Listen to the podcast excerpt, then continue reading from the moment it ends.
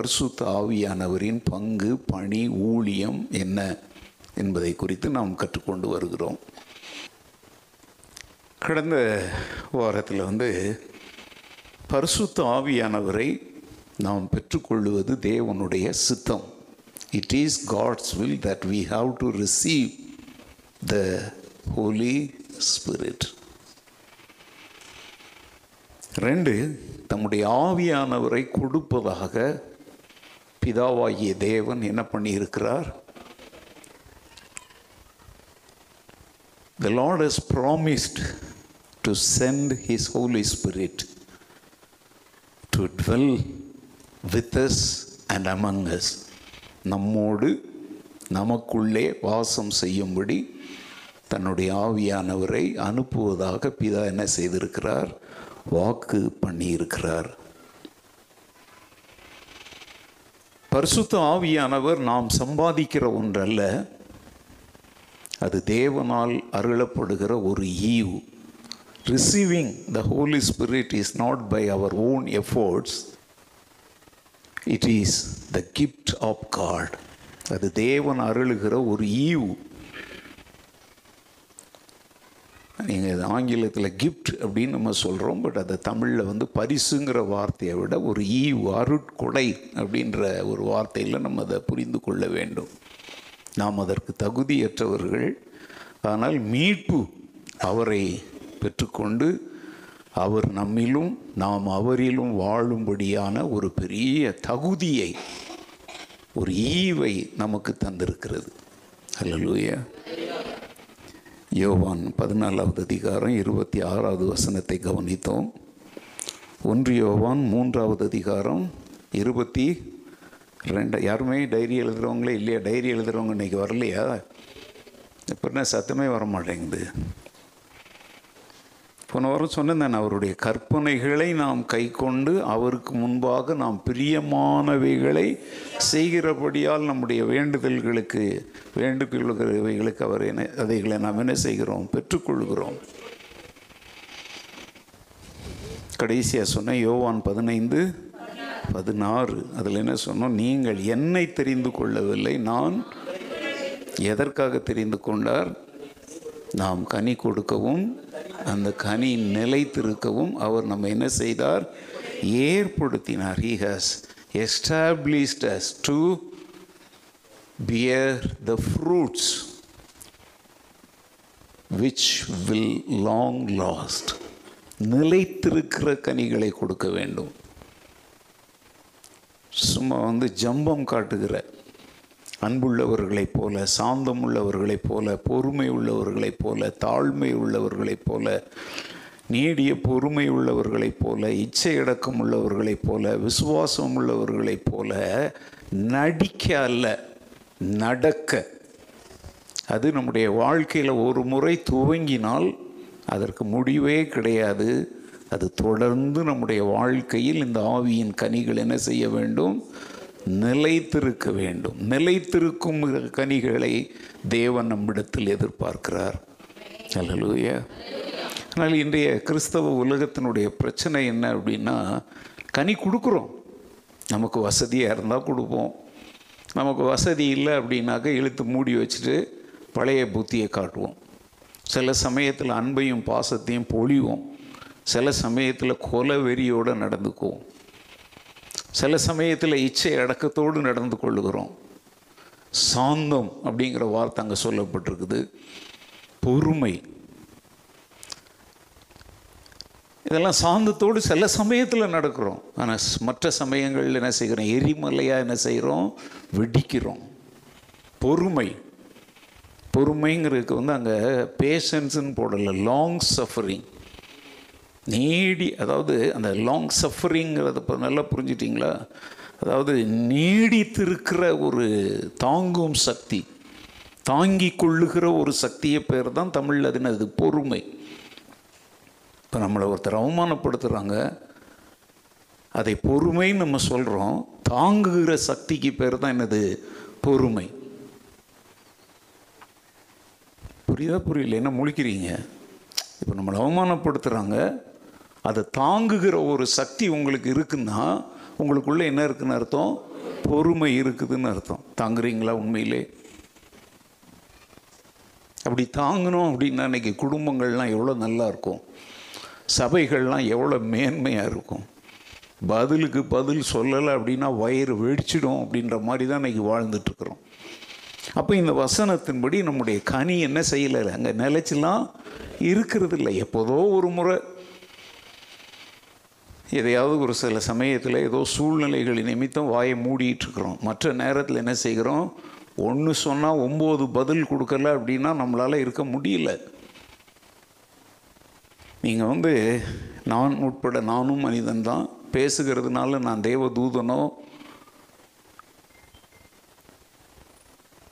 அப்பழுக்கற்ற பரிபூரண மனிதன் என்றோ யாரும் நினைத்து கொள்ள வேண்டாம். அப்போ பிரசங்கம் பண்ணும்போதே நான் என்னையும் மனதில் வைத்து தான் பேசுகிறேன் இந்த உணர்வோடு ஒரு பிரசங்கிக்கிற எல்லாரும் பிரசங்கித்தாலே போதுங்க.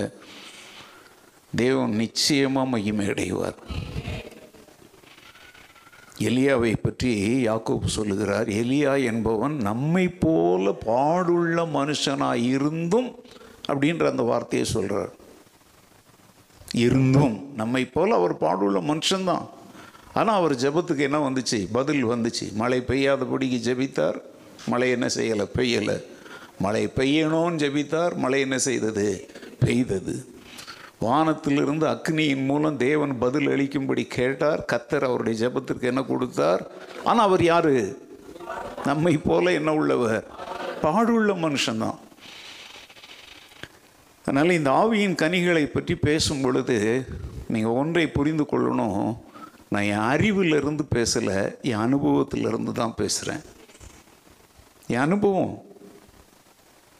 அறிவிலிருந்து பேசுறது வந்து யாருக்கும் பயனற்ற ஒரு சக்கை போன்ற உபதேசங்கள். அனுபவம் இருக்கணும். நீங்கள் வந்து ஆராய்ச்சிகள் நிறைய பண்ணி பொறுமைன்னா என்ன? சாந்த குணம்னா என்ன? ஆராய்ச்சிகள் பண்ணி பெரிய கட்டுரைகள் சமர்ப்பிப்பது போல பேசலாம். ஆனால் அனுபவம் இல்லை அப்படின்னா அது உப்பில்லாத உணவு தான். இப்போ இந்த பொறுமை அப்படிங்கும்போது நான் அந்த இடத்துல என்ன நிறுத்தி பார்க்குறேன்? நான் காட்டுகிற பொறுமை வந்து நிலைத்திருக்கிற ஒரு கனியா? இல்லை அவ்வப்போது வழுவி போகிற ஒன்றாகத்தான் என் வாழ்க்கையில் அது இருக்குதா?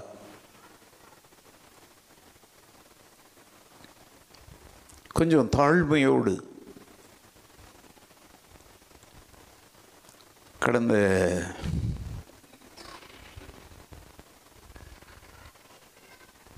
வாரம் வந்து நான் வந்து ஒரு பிரசங்க குறிப்பை வந்து எல்லாருக்கும் அனுப்பி வைத்திருந்தேன்.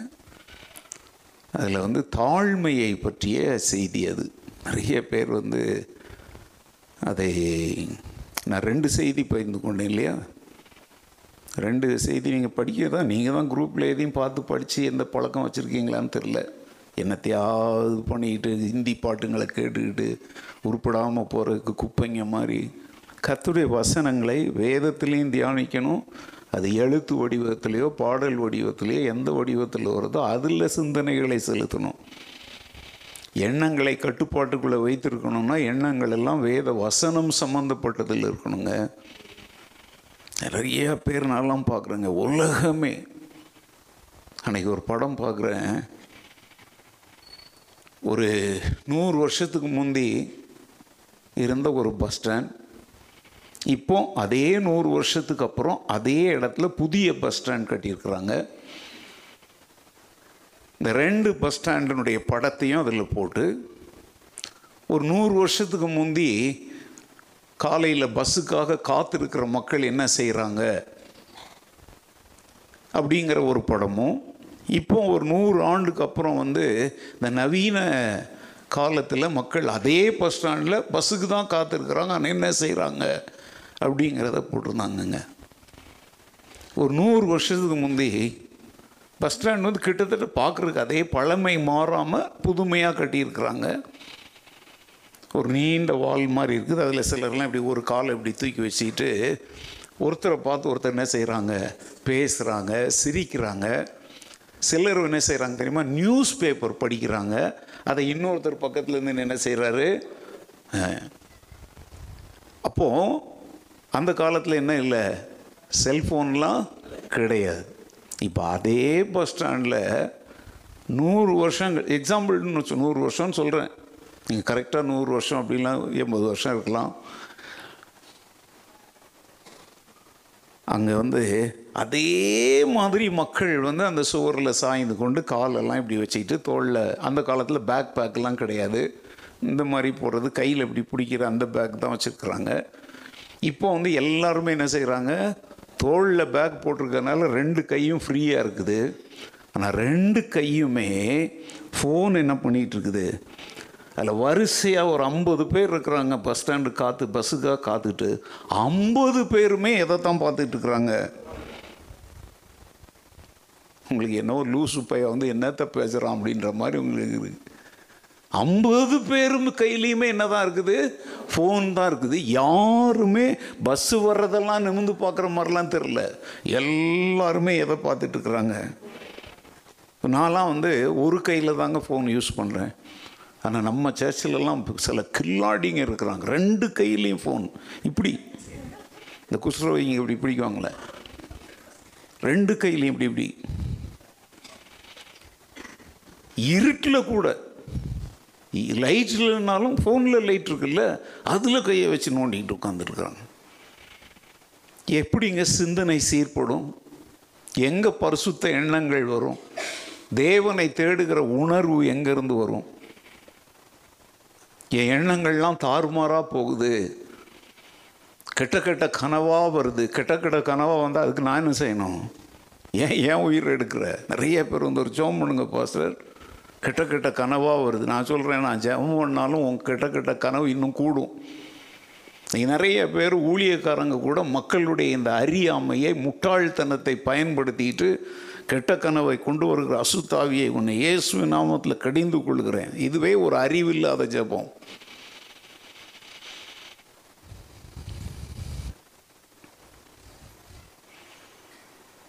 இவர் ஜெபம் பண்ணிட்ட உடனே பிசாசு வந்து அந்தால விட்டுட்டு ஓடிடுவான்.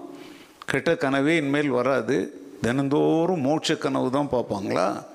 எப்பவும் சொல்கிறேங்க பைபிள் என்ன சொல்ல தெரியுமா? தொல்லையின் திரட்சியினால் சொப்பனம் பிறக்குது. எண்ணங்கள். நம்ம அந்தந்த நாளில் என்ன எண்ணுகிறோம் சிந்திக்கிறோம் பார்க்குறோம் கேட்குறோம் இவைகள் எல்லாமே நம்முடைய பெருமூளையில் போய் பதிஞ்சிருக்குது. நீங்கள் வந்து நல்லா கவனிங்க எண்ணங்களை இப்போ வந்து கொதிக்கிற சூடாக இருக்கிற தண்ணீரை நீங்கள் வந்து அதை பயன்படுத்த முடியல ரொம்ப சூடாக இருக்குது. இப்போ அதை வந்து யூஸ் பண்ணுற அளவுக்கு பண்ணணும்னா நீங்கள் இப்போ என்ன செய்யணும்? சூடை வந்து என்ன செய்யணும்? குறைக்கணும். அதுக்கு ஒரு எளிய வழி என்ன சொல்லுங்கள் அதில் என்னத்தை ஊற்றணும் பச்சை தண்ணியை ஊற்றணும் கோல்டு வாட்டர் ஊற்றுங்க ஆட்டோமேட்டிக்காக சூடாக இருக்கிற தண்ணியினுடைய அந்த சூட்டினுடைய தன்மை என்ன செய்ய ஆரம்பிக்கும்? குறைய ஆரம்பிக்கும். பகலெல்லாம் கேட்டது பார்த்தது நியூஸில் பார்த்தது பேப்பரில் படித்தது பக்கத்தில் இருக்கிறவங்க பேசுனது எல்லாமே கெட்ட காரியம் கேவலமான காரியம் அடுத்தவங்கள பற்றிய விஷயம் உருப்படாத ஊர்க்கதைகள். ராத்திரி படுக்கும்போதும் வந்து டிவியில் நீ பார்க்குறது எல்லாமே அசுத்தமும் கேவலமும் அருவருப்பும் அரை நிர்வாண நடனங்களும் எல்லாம் பார்த்துட்டு படுத்தா உனக்கு என்ன பரலோகமாக திறந்துக்கிட்டு சொப்பனை வரும்? சிந்தனை தாங்க. எண்ணங்களை கட்டுப்படுத்த பழகணும். அதுக்கெல்லாம் ஒரே வழி நான் சொல்லித்தரேன் நல்ல கவனிங்க. வேத வசன தியானங்கள். தேவனை துதிக்கிற துதி. தேவனை பற்றிய சிந்தனைகள்.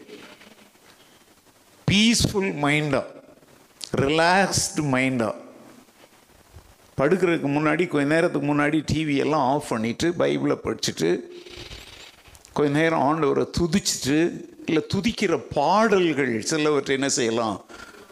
ஆ? நம்ம ஆட்களுக்கெல்லாம் பாத்ரூம் போனால் தான் பாட்டு வரும்.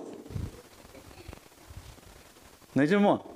சிரிக்கிறான் பாருங்க நிஜ அனுபவம். நிறைய பேர் பாருங்கள் விசில் அடிப்பான் உள்ளே போயிட்டு.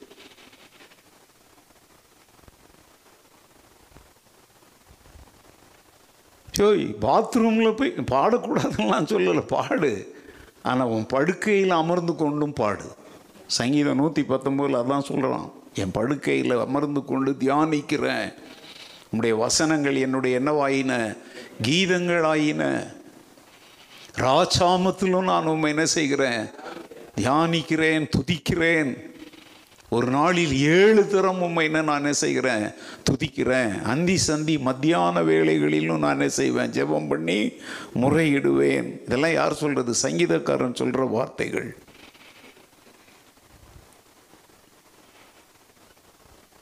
ஸோ இந்த சாந்தம் பொறுமை இந்த ஆவியின் கனிகள் எல்லாம் நல்லா கவனிங்க. நீங்களும் பயிற்சி எடுக்கணும்.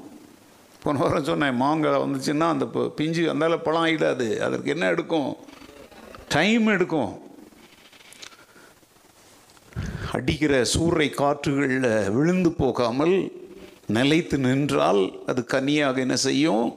மாறும். எதுக்கெடுத்தாலும் பிசாசு பிசாசு பிசாசுன்னு அவனை எதுக்கெடுத்தாலும் கூப்பிட்டுக்கிட்டு இருக்கலாம் உங்களுக்கு தூக்கமே வராதா? அவன் வேலையை அவன் செய்கிறாங்க நீங்கள் உங்கள் வேலையை நீங்கள் செய்யுங்க. யுத்தம் பண்ணுறதுக்காக தானே தேவன் நம்ம அழைத்திருக்கிறார். ஆவிக்கும் மாம்சத்துக்கும் என்ன உண்டு? போராட்டம் உண்டு. ஆனால் மாம்சம் ஜெயிக்கக்கூடாது இதுதான் ஜெயிக்கணும்? ஆவி தான் ஜெயிக்கணும். ஏன்னா தேவனே ஆவியாக இருக்கிறார் தேவனுடைய வார்த்தைகள் ஆவியாக இருக்கின்றன ஆவியானவரே நம்மோடு வாசம் செய்கிறார். அப்போ கண்டிப்பாக எது ஜெயிக்கக்கூடாது? மாம்சம் ஜெயிக்கக்கூடாது. ஆவிக்குரியவர்கள் ஆவிக்குரிய சபைன்னு சொல்லிக்கிறோம். எது? அலையிலியா போடுறது? அந்நிய பாச பேசுகிறது ஆவிக்குரிய சபையா? இல்லைங்க. மாம்சத்தை ஜெயிக்கிற மக்கள் ஒன்று கூடுகிற இடம் தான் ஆவிக்குரிய சபை. ஹலோ?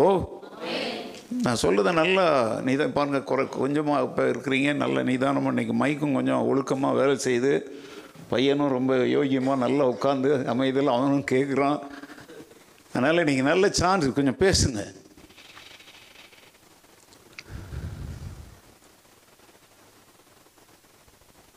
ஆவி ஜெயிக்கணுங்க. ஆவி என்பது உள்ளான மனிதன். நம்முடைய எண்ணங்கள் நமது யோசனைகள் நமது நினைவுகள் நமது சிந்தனைகள் நமது கற்பனைகள். யோசிக்கிறோம் இல்லையா? இதுதான் ஆவி. அதில் நம்ம ஜெயிச்சாச்சுன்னா சரீரத்தில் ஜெயிக்கிறது ஒன்றும் பெரிய மேட்ரே கிடையாது. ஹலோ? பாபிலோன் தேசத்தில் கொண்டு போயிட்டு Shadrach Meshach Abednego Daniel. அவங்க மாத்திரம் இல்லைங்க. இன்னும் நிறைய இளைஞர்கள் இருந்தாங்க. கதாபாத்திரங்களாக அங்கே சொல்லப்பட்டிருக்கிறவங்க இந்த நாலு பேர். ஆனால் நீங்கள் அந்த நாலே பேர் தான் பாபிலோன் தேசத்தில் அடிமைகளாக இருந்தாங்க அப்படின்னு நினச்சிடாதீங்க. நிறைய பேர் இருந்தாங்க. அவங்கள வந்து ராஜ போஜனம் கொடுத்து அரண்மனையில் ராஜாவுக்கு முன்பாக பணிபுரிவதற்காக ரொம்ப ஞானமுள்ள அழகுள்ள புத்தியுள்ள திறமையுள்ள வாலிபர்களாக பலரை கொண்டாந்து வச்சிருந்ததில் இந்த நாலு பேர் வரலாறு இன்னும் நிறைய வரலாறுகள் இருக்குது. ஆனால் திடீர்னு சொல்லி இந்த தேவ பிள்ளைகள் ஒரு தீர்மானம் எடுக்கிறாங்க. ராஜாவின் போஜனத்தை நம்ம என்ன செய்ய வேண்டாம்? சாப்பிட வேண்டாம். அதற்கு ஒரு பெரிய விளக்கம் அதுக்கு ஒரு வெளிப்பாடெல்லாம் தேவையில்லைங்க. ரொம்ப சிம்பிள். பாபிலோன் தேசம் வந்து ஒரு அந்நிய மதத்தை மையமாக கொண்டு பல்வேறு தெய்வங்கள் தேவதைகளை மையமாக கொண்டு அவங்களுடைய உணவுகளோடு அவங்களுடைய மத பழக்க வழக்கங்கள் தெய்வ நம்பிக்கைகள் எல்லாம் அதில் சார்ந்திருக்கும். இது ஒன்று. இன்னொன்று இவங்க இப்படி நினச்சிருக்கலாம். இந்த மாம்ச உணவுகளால் தான் எங்களுடைய மகிமை இல்லை. எங்களுடைய பலனும் எங்களுடைய அறிவும் எங்களுடைய ஞானமும் நீ கொடுக்குற மெனு கொடுக்குற டயட்டில் இல்லைப்பா எங்கள் கத்தரிடத்துல இருந்து வருது அப்படிங்கிறத கூட. இப்போ தெளிந்த புத்தி உள்ளவங்க தானே ஞானம் உள்ளவங்க. தேவன் நமக்கு பயமுள்ள ஆவியை கூடாமல் பலமும் அன்பும் அப்போ தெளிந்த புத்தி உள்ள ஆவி தான் ஞானங்க. ராஜா வந்து சொப்பனம் பார்க்குறான் சொப்பனத்தையே மறந்துட்டான். ஏங்க சொப்பனத்தை சொல்லிட்டு அர்த்தம் சொல்லுங்கடான்னா அவன் அவன் வாயில் வந்ததெல்லாம் சொல்லியிருப்பான். புரியுதா உங்களுக்கு? ஆவிக்குரியவன்ட்ட தாங்க தேவனுடைய ரகசியம் இருக்குது. சொப்பனத்தையும் சொல்லணும் அதுக்கு என்னத்தையும் சொல்லணும்? அர்த்தத்தையும் சொல்லணும். இது யாரால முடியும்? பாபிலோன் தேசத்தில் இருக்கிற ஜோசியக்காரன்லேருந்து குறி சொல்கிறவன்லேருந்து எல்லாரையும் பிடிச்சி சாவடிங்கடான்னு சொல்கிற அளவுக்கு ராஜாவுக்கு கோபம் வந்துருச்சு. ஏன்னா எவனாலையும் என்ன செய்ய முடியல? இவ்வளோ நாளும் கதை விட்டுக்கிட்டு இருந்தானுங்க. இவன் உண்மையிலேயே கடவுளுடைய அருளால் கிருபையால் அவன் சொல்கிறவனாக இருந்திருந்தா இப்போ கண்டிப்பாக என்ன செய்வான்? சொல்லுவான். அப்போ தான் யாரை குறித்து தெரிய வருகிறது? உடனே ரா ரா தானே தானியலே சொல்கிறார் ராஜாவே யாரையும் கொல்லலாம் வேண்டாம். எனக்கு ஒரு மூணு நாள் என்ன கொடுங்க? டைம் மாத்திரம் கொடுங்கன்னு சொல்லிட்டு தன் நண்பர்கள்கிட்ட சொல்கிறான் நீங்கள்லாம் எனக்காக என்ன பண்ணிக்கோங்க? ஜெபம் பண்ணிக்கோங்க. காரியங்களை வெளிப்படுத்துவதும் மறைப்பதும் ரகசியங்களை கொண்டு வருவதும் யார் கையில் இருக்குது? கத்தருடைய கையில் இருக்குது. ஏங்க இதுதாங்க ஆவிக்குரிய சவால்கள். மாம்சத்தில் யோசிக்கிறதுக்கு அவன் டைம் கேட்கல. மறைப்பொருள்களை வெளிப்படுத்துகிற கர்த்தர். இப்போ சொப்பனமே மறைப்பொருளாக இருக்குது. அப்படியே சொப்பனம் தெரிஞ்சாலும் அதுக்கு அர்த்தம் கூட என்னதான்? மறைப்பொருள் அப்போ மறைப்பொருள்களை வெளிப்படுத்துகிறவர் யார்? தேவனாகிய கத்தர் கத்தருடைய ஆவியை பெற்ற மனிதன் தாங்க மறைப்பொருள்களை வெளியே கொண்டு வருவான். யோசேப்பு கூட பார்வோன் கண்ட சொப்பனத்தை அது சொப்பனத்தை அவன் சொன்னான் ஆனால் அர்த்தம் தெரியல. இல்லையா? ஆனால் அந்த தேசத்தில் வாழ்ந்த யாரும் வந்து அந்த சொப்பனத்திற்குரிய சரியான அர்த்தத்தை என்ன செய்யலை? சொல்லலை. ஏழு வருஷம் பஞ்சம் வரும். ஏழு இல்லை முதல்ல ஏழு வருஷம் செழிப்பான வருடங்களாக இருக்கும். அதுக்கப்புறம் ஏழு வருஷம் பஞ்சம் வரும். மொத்தம் பதினாலு ஆண்டுகள். அதற்கப்புறம் அந்த ஏழு வருஷம் பஞ்சம் வரும்போது இந்த மக்கள் காக்கப்படும் தேவனுடைய திட்டம் ஞானம் அதில் இருக்கு பாருங்கள் யோசேப்பின் மூலம் அதை வெளிப்படுத்துகிறார் இங்கே தானியல் மூலம் சொப்பனத்தையே சொல்லாமல் அர்த்தம் கேட்குறாங்க மறைப்பொருள்களை வெளியே கொண்டு வந்தானா தாவிது இந்த தானியல்? சொல்லுங்க. இப்போ நான் நல்லா கவனிங்க. இந்த ஆவி ஆவி ஆவின்னு நான் சொல்லும்போது நல்லா புரிஞ்சுக்கோங்க. தையா தக்கா தையா தக்கான்னு வலிப்பு வந்த மாதிரி குதிக்கிறது இல்லை ஆவி. எல்லாம் சபைகளில் வந்து இந்த மாதிரி சொல்லி கொடுத்து சொல்லி கொடுத்தே பரிசுத்தாவியானவருடைய உண்மையான கிரியைகள் வெளியரங்கமாகாதபடிக்கு தடுத்து போட்டு வச்சுருக்குறாங்க. ஆடு பாடு கும்மாளம் போடு குதி கத்து கைத்தட்டு வலிப்பு வந்தவன் மாதிரி இழுத்துக்கோ அப்படின்னு கற்றுக் கொடுத்ததுனால யோசேப்பை போல தானியலை போல ஆவிக்குரிய ஆவியிலிருந்து தான் அவங்க பேசுனாங்க. ஏங்க யோசேப்பு வந்து சொப்பனத்தை வெளிப்படுத்துறதுக்கு புஸ்தகங்களை பார்த்துக்கிட்டு இருக்கல. கமெண்ட்ரிஸும் டிக்ஷனரியும் அவன் தேடிக்கிட்டு இருக்கல. அந்த ஆவிக்குரிய ரகசியங்களை இந்த மாம்ச மூளையிலிருந்து அவன் சொல்லலை. அவனுடைய ஆவியில தேவன் வெளிப்படுத்தினார். அல்லேலூயா அதே மாதிரி தான் தானியலுக்கும் ஆவிக்குரிய ரகசியங்களை மறைப்பொருள்களை அவனுடைய ஆவியிலே தேவன் வெளிப்படுத்துகிறார். இன்னைக்கு நம்ம ஆவிக்குரியவங்கன்னு சொல்கிறோம் உலக மக்களை விட முட்டாள்களைப் போல நாம் நடந்து கொள்ளுகிறோம். நம்மை விட இந்த பிரபஞ்சத்தின் பிள்ளைகள் அதிக ஞானம் உள்ளவர்களைப் போல காணப்படுறாங்க.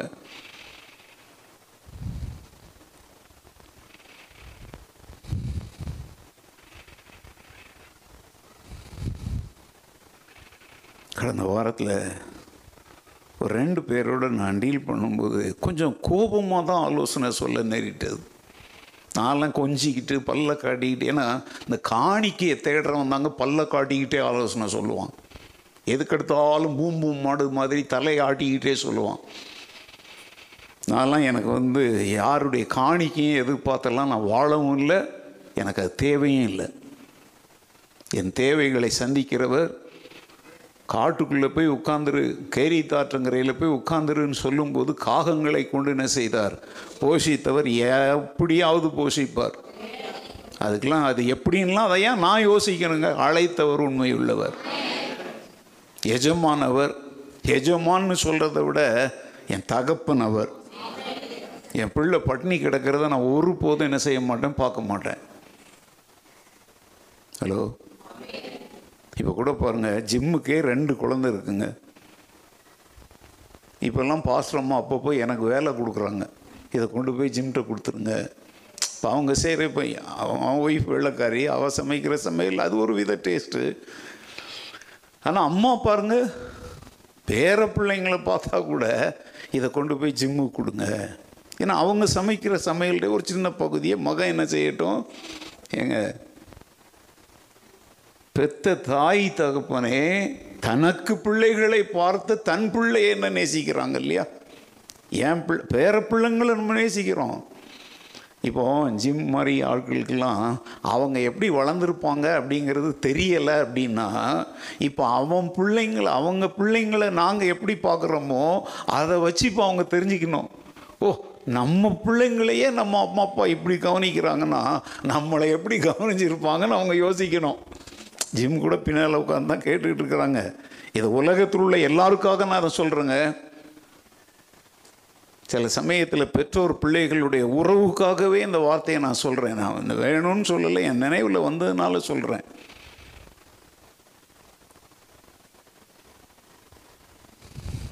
அப்போ கேட்குறேன் பொல்லாதவர்களாகிய நீங்கள் உங்கள் பிள்ளைகளையும் அவர்கள் தேவைகளை குறித்தும் இவ்வளோ அக்கறையாக இருந்தீங்கன்னா அழைத்த தேவன் பரம தகப்பன் கைவிட்டுருவாரா? ஏங்க ஒரு சின்ன இமைப்பொழுது கைவிடுவார். ஆனால் உருக்கமான இறக்கங்களால் என்ன செய்வார்? சேர்த்து கொள்வார். ஏசாயில் சொல்கிறார்ல அற்ப காலம் மூண்ட கோபத்தினால் என் முகத்தை உனக்கு மறைத்தேன். ஆனாலும் நித்திய கிருபையுடன் உனக்கு இறங்குவேன். ஆயிரத்தி தொள்ளாயிரத்தி தொண்ணூற்றி ஒன்பதாவது வருஷம் இந்த வசனத்திலிருந்து ஒரு கடினமான சூழ்நிலையின் மத்தியில் ஞாயிற்றுக்கிழமை ஆராதனையில் இந்த செய்தியை நான் பிரச இந்த வசனத்திலிருந்து பிரசங்கம் பண்ணேன். அந்த ஞாயிற்றுக்கிழமை நம்முடைய சேர்ச்சில் பிரசங்கம் பண்ணுறதுக்கு ஒரு பிரசங்கியாரே நான் கூப்பிட்டுருந்தேன்.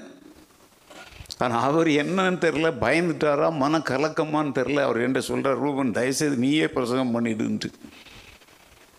அமைதியெல்லாம் உட்காந்துட்டார்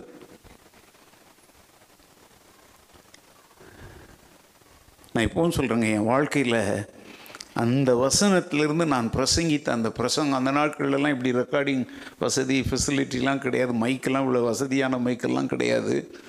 டேப் ரெக்கார்ட் இருக்குது பார்த்தீங்களா அந்த காலத்தில் டேப் ரெக்கார்டை ஒன்றை வச்சு அதில் ரெக்கார்ட் பண்ணி ஒவ்வொரு ஒரு மணி நேரம் ஓடுற கேசட்டை ஒரு மணி நேரம் ரெக்கார்ட் பண்ணணும்.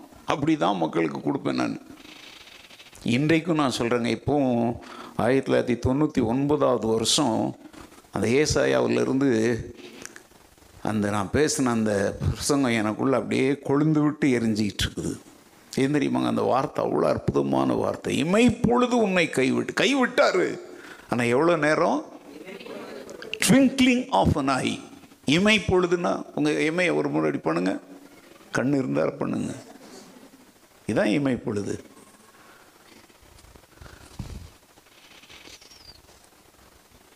அற்ப அற்ப காலம் உண்ட கோபத்தினால். அற்ப காலம்னா என்னங்க? ஏங்க காலம்னா அதில் அற்ப காலம்னா என்ன? சொற்ப காலம் அற்ப காலம் அப்படின்னா ஒரு அது அதுக்கெல்லாம் ஒரு டெஃபினிஷன் விளக்கமே கிடையாது. அது எப்படி? அவர் மாத்திரம் கொஞ்ச நேரம் நம்மளை கை விட்டாருன்னா அதுக்குள்ளே சத்துரு பூந்துருவான். இல்லையா? அவர் யோபுனுடைய வீட்டை சுற்றி அவ்வளோ அழகாக வேலி அடைத்து பாதுகாத்து வச்சிருந்தே அவனை அழிக்கிறதுக்காக சாத்தான் அவ்வளோ திட்டம் போட்டான். ஆனால் நடந்துச்சா? இல்லை. தேவனுடைய உத்தரவு இல்லாமல் கை வைக்க முடியல. அதனால தான் ஆண்டவர் இமைப்பொழுது கைவிடுறார். அற்ப காலம் தான் நம்மளை சோதிக்கிறார். ஏன்னா அவர் நீண்ட காலம் நம்மளை வறுத்து எடுத்துக்கிட்டு இருந்தார் அப்படின்னா எவனை விழுங்கலாமோன்னு ஒருத்தன் அலைஞ்சிக்கிட்டு இருக்கிறான். அவனுக்கு நம்ம இறையாயிடக்கூடாதுங்கிறதுல நம்முடைய பரம தகப்பன் ரொம்ப அக்கறை உள்ளவராக இருக்கிறார் இல்லையா சும்மா ஆண்டவரெல்லாம் நீங்கள் குரல்லாம் சொல்லக்கூடாது. ஐயோ ஆண்டவர் என்னை கஷ்டத்தின் பாதையில் நடத்துகிறார் கண்ணீரின் பள்ளத்தாக்கில் நான் போயிட்டுருக்கிறேன். என் வாழ்க்கையில் சோதனை மேலே சோதனை வேதனை மேலே வேதனைன்னெலாம் இங்கே இங்கே சினிமா கதை வசனம்லாம் பேசாத. அப்படி போகிற அப்படின்னாக்க சம்திங் ராங் ஓம் பக்கத்தில் தான். ஆண்டவர் பக்கத்துலலாம் ஒன்றுமே கிடையாது. அவர் எப்போதுமே கரம் நீட்னா நீட்டின கரத்தோடு தான் இருக்கிறார். நீ தான் அந்த நீட்டப்பட்ட கரத்தை நோக்கி ஓடி அதை பற்றி கொள்ளலாம். இந்த வாரத்தில் இந்த பற்றி கொள்ளுதல் அப்படிங்கிறத பற்றி பிரசங்கத்தில் அழுத்தி சொன்னேன். என் பேரை என் சட்டப்பையை எப்படி இறுக்கி பிடிச்சிக்கிட்டாங்கிறத உங்களுக்கு சொன்னேன். புரிஞ்சுதா புரியலையா? அதுக்கு தான் நேற்றைக்கு வந்து ஒரு கருத்தை கூட நான் வெளியிட்டேன். நேற்றைக்கு நான் ஒரு கருத்து போட்டிருந்தேன். யாராவது அதை ஞாபகம் வச்சு உங்களால் சொல்ல முடியுமான்னு பார்க்கலாம். எந்த அளவுக்கு வேத காரியங்களை தியானிக்கிறீங்கன்னு பார்க்கலாம். நான் ஞாயிற்றுக்கிழமை பிரசங்கித்ததை ஒரு கருத்தாக நேற்றைக்கு வந்து ஒரு கொட்டேஷன் போட்டேன். யாராவது சொல்ல முடியுமா? அப்பா. Very good don't hold on anything more than யாரு? ஹோல்டிங் ஆன் காட் தேவனை பற்றி கொள்வதற்கும் மேலாக வேறு எதையும் என்ன செய்யாதிருங்கள்? பற்றி கொள்ளாதுங்க இப்போவாது ஞாபகம் வருதா? இப்போ கூட இன்னும் நிறைய பேருக்கு தெரியல. இதெல்லாம் நம்ம சர்ச் குரூப்பில் போடுறேன் உலகமெங்கும் அனுப்புகிறேன் எவ்வளோ பேர் அதை படிச்சுட்டு என்கிட்ட வந்து அதுக்கு கருத்துக்கள் அனுப்புகிறாங்க தெரியுமா? எவ்வளோ பேர் அதனால உணர்த்தப்படுறாங்க தெரியும்? ஏன்னா கையால் பிடிக்க முடியாத மேகத்தை பிடிக்க பார்க்குறாங்க. ஆகாயத்தில் சிலம்பம் பண்ணுறாங்க தன் கையில் சிக்காத ஒன்றை எப்படியாயிலும் பிடிச்சிடலான்னு பார்க்குறாங்க. ஆனால் நீ தன் கரத்தில் சிக்குவாயா?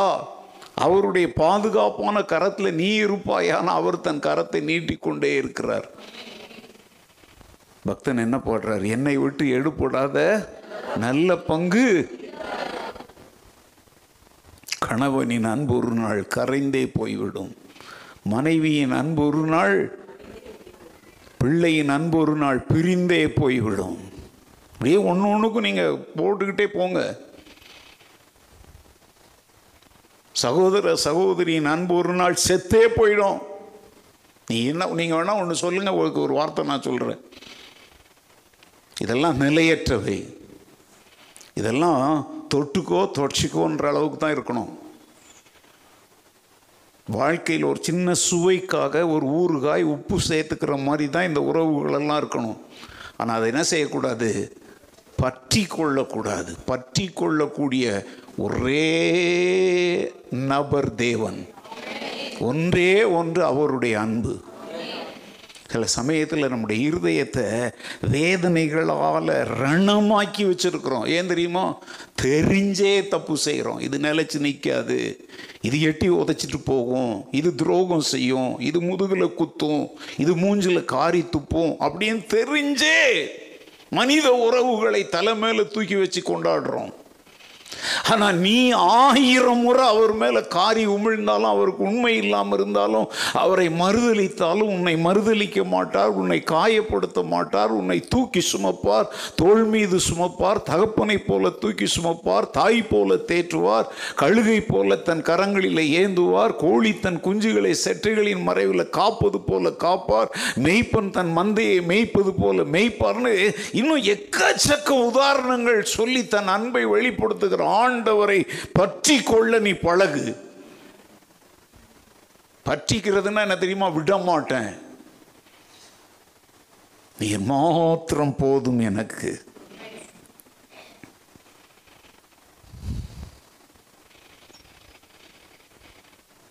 அதுக்கு பேர் விசுவாசம். இதான் விசுவாசங்க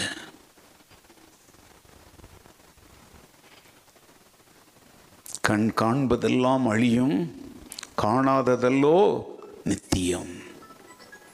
அதனால் இந்த ஆவியின் கனி என்பதை குறித்து பேசும் பொழுது தியானிக்கும் பொழுது ஒருவேளை இதுவரைக்கும் நம்ம எல்லாரும் பலவீனமான மனிதர்கள் எலியாவே பாடுள்ள மனுஷன். ஆனால் அதுக்காக நம்முடைய தோல்விகளை வந்து நியாயப்படுத்த நாம் முயற்சிக்கக்கூடாது அவ்வப்பொழுது பொறுமை இழந்திருக்கலாம் சாந்தத்தை இழந்திருக்கலாம்.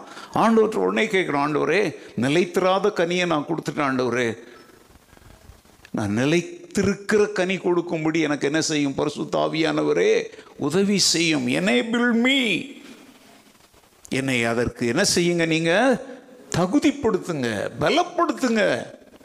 கனி கொடுக்கிற கொடியை அவர் என்ன செய்கிறாராம்? அது அதிக கனிகளை கொடுக்கும்படி அதை என்ன பண்ணுறாராம் சுத்தம் பண்ணுறாராம் கேளுங்க ஆண்டவர் இடத்துல. ஆண்டவரே இன்னும் கொஞ்சம் சுத்திக்கிறீங்க நான் நல்ல கனிகளை கொடுக்கணும். அதிக கனிகளை கொடுக்கணும். மிகுந்த கனிகளை கொடுக்கணும். ஹலோ? சும்மா கனி கொடுக்கணுங்கிற வார்த்தையை மாத்திரம் சொல்லாதீங்க. அது வந்து ஒரு நார்மல் லைஃப். அதிக கனிகளை கொடுக்கணும். நல்ல கனிகளை கொடுக்கணும் மிகுந்த கனிகளை கொடுக்கணும். கசப்பான கனிகளை ஒருபோது என்ன செய்யக்கூடாது? கொடுக்க கூடாது. ஏசாய் ஐந்தில் அதெல்லாம் சொல்கிறார் என் நேசருக்கு ஏற்ற ஒரு பாட்டை பாடுவேன். என் நேசருக்கு வந்து ஒரு திராட்சை தோட்டம் இருந்துச்சு. அவர் கேட்குறார் இசரவேல் மக்களை பற்றி சொல்கிறார் நற்குள்ள திராட்சை செடியாக உங்களை நான் நாட்டினேன்.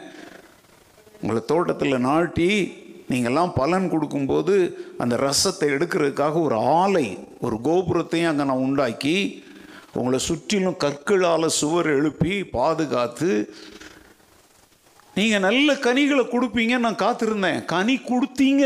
எஸ் ஆனால் அந்த கனி வந்து என்ன கனி? கசப்பான கனி. இருக்காப்பா பைபிளில் ஏசை ஐந்தாவது அதிகாரம் இரண்டாவது. அதை கொஞ்சம் வாசிப்போம். அவர் அதை வேலி அடைத்து அதில் உள்ள கற்களை பொறுக்கி அதிலே நற்குல திராட்சை செடிகளை நட்டு அதன் நடுவில் ஒரு கோபுரத்தை கட்டி அதில் ஆலையையும் உண்டு பண்ணி அது நல்ல திராட்சை பழங்களை தரும் என்று காத்திருந்தார் அதுவோ கசப்பான பழங்களை தந்தது. ஏங்க பழம் கொடுத்துச்சு.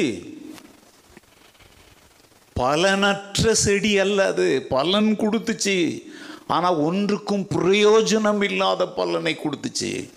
அதுவோ கசப்பான பழங்களை கொடுத்தது. உடனே இப்போ ஆண்டவர் அதுக்கு ஒரு தீர்வு காண நம்மக்கிட்டே நியாயம் கேட்குறார். அடுத்த வசனத்தை வாசி. எருசலேமின் குடிகளே. மனுஷரே எருசலேம் அதாவது தேவ மக்களேன்னு அர்த்தம். எனக்கும் என் திராட்சை தோட்டத்திற்கும் நியாயம் தீருங்கள். பாருங்கங்க. எங்க ஆண்டவர் சர்வலோக நியாயாதிபதிங்க. அவர் வந்து நம்மக்கிட்ட நியாயம் கேட்குறார். அப்படின்னா அவருக்கு நியாயம் கிடைக்கிறதுக்காக இல்லைங்க. இதனுடைய அர்த்தம் என்ன தெரியுமா? அவருடைய மன கிளேசம் அவருடைய மன வருத்தத்தை அப்படி தெரிவிக்கிறார். எனக்கும் என் திராட்சை தோட்டமாகி என் பிள்ளைகளுக்கும் என் சபைக்கும் என்ன பண்ணுங்க? ஒரு நியாயம் சொல்லுங்கள் என்ன சொல்றாரு பாருங்க. நான் என் திராட்சை தோட்டத்திற்காக செய்யாத எந்த வேலையை அதற்கு செய்யலாம். இது வரைக்கும் காட்டாத அன்பை இன்மை என்னன்னா புதுசா காட்டணும். அது இது வரைக்கும் காட்டாத என்ன கருணையை என்ன தயவை என்ன மனதுருக்கத்தை என்ன இரக்கத்தை இன்னும் நான் உங்களுக்கு காட்டணும். என்னதான் நான் செய்யல உங்களுக்காக. என்ன அவமானப்படலை நான் உங்களுக்காக. என்ன தியாகம் செய்யல? இன்னும் நான் புதுசா என்ன செய்யணும் நீங்க எதிர்பார்க்குறீங்க? அது நல்ல திராட்சை பழங்களை தரும் என்று நான் காத்திருக்க. அது கசப்பான பழங்களை தந்தது என்ன? தந்தது என்ன? அதுக்கப்புறம் கீழே வரப்போகிற நியாய தீர்ப்பை குறித்து பேசுகிறார். நான் ஒன்று செய்ய போறேன். என்ன செய்ய போறேன் தெரியுமா? அதனுடைய அதில் வேலியை எடுத்து போடுவேன். வேலியை எடுத்துருவேன். அதை மேய்ந்து போடப்படும். அதன் அடைப்பை தகர்ப்பேன். அது மிதியுண்டு போகும். அது மீதி உண்டு போகும் இதனுடைய அர்த்தம் என்ன தெரியுமாங்க? இஸ்ரவேல் மக்கள் தேவனுக்கு உண்மை இல்லாமல் வாழ்ந்து அவர் எதிர்பார்த்த ஒரு வாழ்க்கையை வாழாமல் கசப்பாய் கொடுக்கிற ஒரு வாழ்க்கையை அவங்க நடத்துனதுனால எதிரிகள் வந்து அவங்கள மேய்ஞ்சி போடுவாங்களாம். அந்நிய தேச மக்கள் தேவனை அறியாத மக்கள் கையில் அவங்க என்ன செய்யப்படுவாங்க? அடிமைகளாக விடப்படுவார்கள். அது ஆண்டவர் சந்தோஷமா சொல்லல வேதனையா தான் சொல்றார்.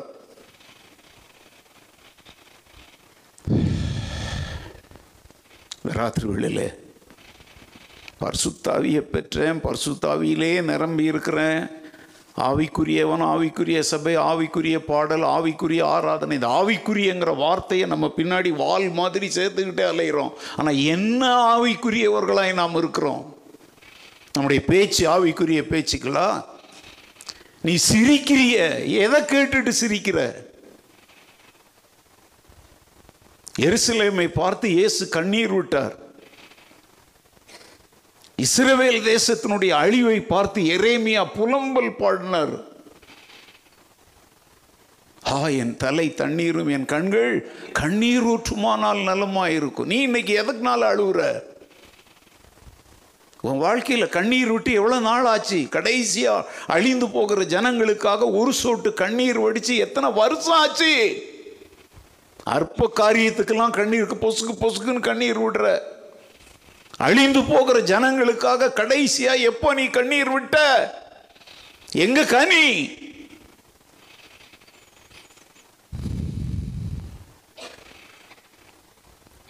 நான் அடிக்கடி என் பிரசங்கத்தில் சொல்கிற ஒரு கொட்டேஷன் உங்களுக்கு சொல்கிறேன் ஆண்டவரே உம்மை வருத்தப்படுத்துகிற வேதனைப்படுத்துகிற அதே காரியங்கள் என் இருதயத்தை என்ன செய்யட்டும்? வருத்தப்படுத்தட்டும். உம்முடைய இருதயத்தை உடைந்து போக செய்கிற காரியங்கள் என் இருதயத்தை என்ன செய்யட்டும்? உடைக்கட்டும். உம்முடைய கண்களில் கண்ணீரை கொண்டு வருகிற காரியங்கள் என் கண்களிலும் என்னத்தை கொண்டு வரட்டும். இப்படி என்னைக்காவது ஜெபிச்சிருக்கிறீங்களா?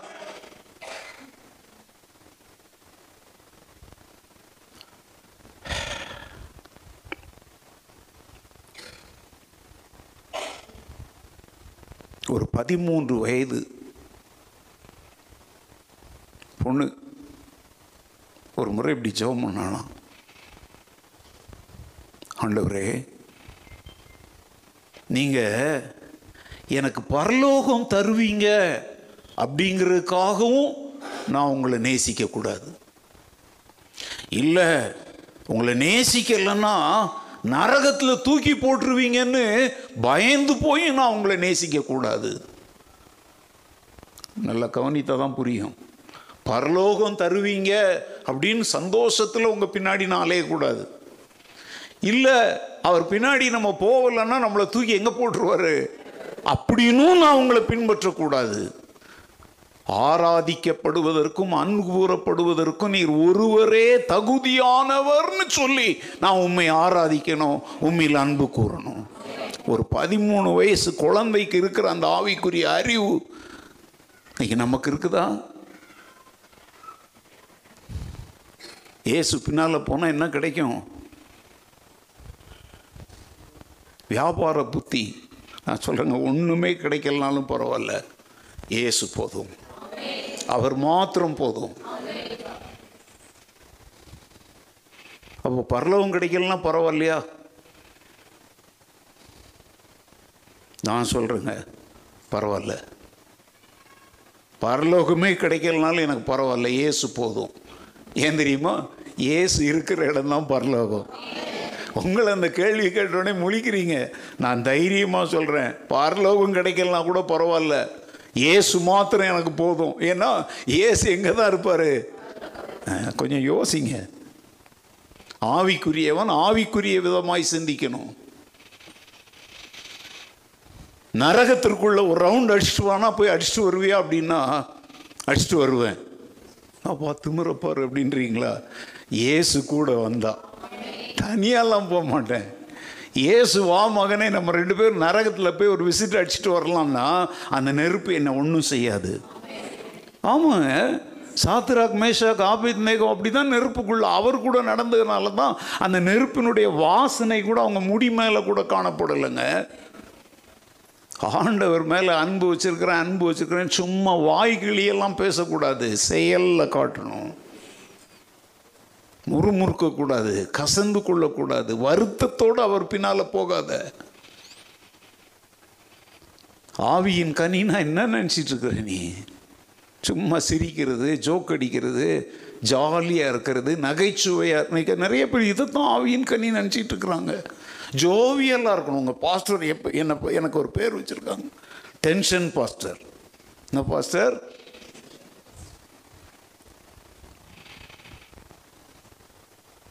ஏன் நான் சிரிக்கிறதே இல்லையா? சிரிச்சா தான் ஆவியின் கனியா? ஏங்க எதுக்கு சிரிக்கங்க எதுக்கு எடுத்தாலும் சிரிக்கிறவன் இங்கே உட்கார வேண்டிய ஆள் இல்லை. அவன் இருக்க வேண்டிய இடம் வேற. எதற்கு சிரிக்கிறோம் என்பதை தெரிந்து சிரிக்கணும். பிறரை பரிகாசம் பண்ணி கூட சிரிக்கலாம். அது கர்த்தருக்கு அருவருப்பானது. நகைச்சுவை என்பது வேறு சிரிப்பு என்பது வேறு. நீங்களாம் சில உங்களை எப்போ பார்த்தாலும் ஜாலியாக பேசிகிட்டே இருக்கணும். என் ஃப்ரெண்ட்ஸ் கூட சுற்றிட்டு வரேன் நைட்டு ஒரு மணி வரைக்கும் என்ன பேசிட்டு வர? என்ன பண்ணுற ஃப்ரெண்ட்ஸ் கூட? ஃப்ரெண்ட்ஸ் கூட நைட்டு ஒரு மணி வரைக்கும் நடுராத்திரி பேய் மாதிரி சுற்றிட்டு வரிய. ஆண்டவரோடு எவ்வளோ நேரம் நீ செலவிடுற? அதில் கண்டுபிடிச்சிடலாம் ஆவியின் கனியை. கடந்த வாரத்தை பற்றி சொன்னது ரெண்டு பேர். கஷ்டம். எங்கள் வீட்டில் ஒரு ரூபாய் இல்லை அப்படிங்கிறாங்க. வேலைக்கு போய் ஆறு மாதம் ஆச்சுங்க. வேலைக்கே போகலைன்னா வீட்டில் ஒரு ரூபாய் நான் ஐம்பது பைசா கூட தான் இருக்காது. நான் எப்பவும் சொல்கிறேங்க திருடுவதும் பொய் சொல்லுவது தவிர வேறு என்ன வேலை வேணாலும் செய்து சம்பாதிக்கலாம். நான் கடை வேலை செஞ்சால் கலெக்டர் வேலை தான் செஞ்சு சம்பாதிப்பேன் அப்படின்னா தரித்திரம் உன்னை விட்டு நீங்காது. கல் மண்ணு தூக்குகிற வேலை கிடைத்தாலும் செய்து என் குடும்பத்தை காப்பாற்றுன்றான் தான் தேவனுடைய பிள்ளை. நீ பணம் இல்லை பணம் இல்லைன்னு சொல்கிறதுனால தூக்கி தூக்கி கொடுக்குறாங்க அரசாங்கம் கொடுக்குமா அப்படி? ரிசர்வ் பேங்க் மேனேஜர் நீ கவர்னராக இருந்தால் கூட உனக்கு மாத சம்பளம் தான் தருவாங்க. நீங்களாம் நிறைய பேர் என் கஷ்டத்தில் யாருமே எனக்கு உதவி செய்யலைன்னா யாருக்கு உதவி செய்யலாம் அப்படின்னு உலகத்தில் யாரும் அலைஞ்சிக்கிட்டு இருக்க முடியாதுங்க. நிஜமான கஷ்டம் வேற. வேலையே செய்யாம சோம்பேறித்தனமா உட்காந்துக்கிட்டு கர்த்தர் போஷிப்பார்னு உட்காந்துக்கிட்டு கஷ்டம் கஷ்டம் சொல்றது வேற. மார்க்கெட்ல எல்லாம் போய் பாருங்கங்க. மூட்டை தூக்குகிற தொழிலாளிகள் வண்டி இழுக்கிறவங்க இந்த காய்கறிகளை ஏற்றி இறக்குறவங்கலாம் பெரும்பாலும் அறுபது வயசுக்கு மேற்பட்டவங்க தாங்க இருக்கிறாங்க. சென்னையில் போய் பாருங்கள் ரிக்ஷா இழுக்கிறவங்க. கை ரிக்ஷா அந்த வண்டின்னு ஒன்று அதிலெல்லாம் மூட்டைகளை ஏற்றிட்டு போகிறவங்களாம் பெரும்பாலும் பாருங்கள் தாத்தாமாராக இருப்பாங்க. மீன் மார்க்கெட்டில் போய் பாருங்கள் அறுபது வயசு எழுபது வயசு பாட்டிமார் தான் உட்காந்து என்ன பண்ணிகிட்டு இருக்கிறாங்க? உண்மையா?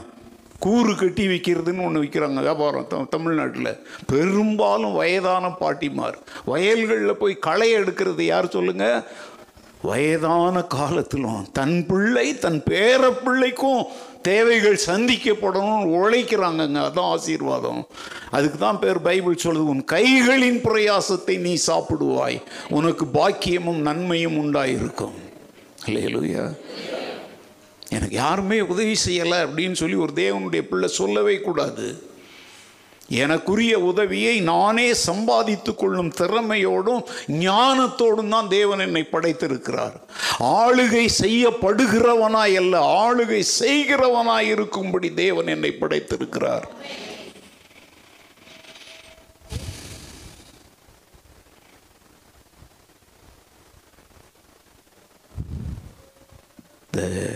எனக்கெல்லாம் நான் ஓப்பனாக பேசுகிறேன் very open practical church practical pastor practical teaching இந்த ஜூன் மாதம் மே ஜூன் டிசம்பர் இந்த மாதங்கள் மே ஜூன் டிசம்பர் இந்த மூணு மாதம் வந்தாலே அப்படியே கரும்ப சக்கையை பிழிகிற மாதிரி தான் எங்களை போன்ற என்னை போன்ற பல போதகர்களுக்கு பிரச்சனை. ஒரு ஃபோன் வந்து எடுத்தாலே சொல்கிறதுக்கே வெக்கமாக இருக்குங்க. கடன் கடன் கேட்குறது இல்லை நாங்கள் இரநூறு விதவைகளுக்கு சாரி கொடுக்கலான்னு இருக்கிறோம் பாஸ்டர் தயவு செய்து உதவி செய்யுங்க. நான் சொல்கிறேன் நீ ஜனவரி மாதமே டிசம்பர் மாதம் இரநூறு விதவைக்கு சாரி வாங்கி கொடுக்கணும்னு பிளான் பண்ணுறல்ல ஜனவரி மாதத்துலேருந்தே சபையின் வருமானத்தில் ஒரு தொகையை எடுத்து வை. எந்த பெரிய பாஸ்டர் கிடைக்குவார்? பெரிய சர்ச் நடத்துகிற பாஸ்டர் யார் கிடைப்பார்னு அவருக்கெல்லாம் ஃபோன் போட்டுக்கிட்டு நாங்கள் விதவைகளுக்கு சோறு போடுறோம் பிரியாணி போடுறோம் உதவி செய்யுங்கன்னு கேட்பது தேவ சித்தம் அல்ல. It is not God's will ஓ கைகளின் பிரயாசத்தை நீ கொடு. பெரிய பெரிய பாஸ்டருங்க கிட்ட இருந்து வாங்கி கொடுப்பது ஓன் கையின் பிரயாசம் அல்ல. நான் பேசுறது புரியுதா புரியலையா? இப்போ உங்கள் வீடுகளுக்கு கூட வருவாங்க. நாங்கள் இவ்வளோ பேருக்கு சோறு போடுறோம் இந்த கிறிஸ்மஸ்க்கு அது செய்கிறோம் இது செய்கிறோம் ஏங்க செய்கிறவன் தன் உழைப்பிலிருந்து செய்யணுங்க. தன் வருமானத்தின் ஒரு பகுதியை மாதந்தோறும் சபைக்கு கொடுத்தியா ஊழியங்களுக்கு கொடுத்தியா? ஒரு சின்ன பகுதியை எடுத்து வை.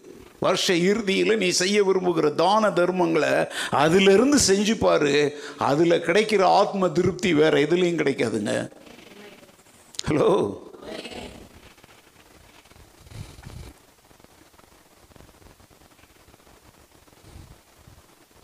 வருகிற ஞாயிற்றுக்கிழமை நம்முடைய பிள்ளைங்க நம்ம சேர்ச்சிகளெல்லாம் அனௌன்ஸ்லாம் பண்ணல. நம்முடைய சபையினுடைய பிள்ளைகளுக்கு கிறிஸ்மஸ் ஏன்னா அவங்களுக்குன்னு தனி ஆராதனை நடக்குது. நாங்கள் உங்ககிட்ட காசெல்லாம் கேட்கல. அன்றைக்கே நான் அவங்கக்கிட்ட சொன்னேன் எவ்வளோ பிள்ளைங்க? அவங்க வந்து கணக்கு எடுத்து சொன்னாங்க. அப்போ வந்து சொன்னேன் சரி அவங்களுக்கு வந்து there will be something for them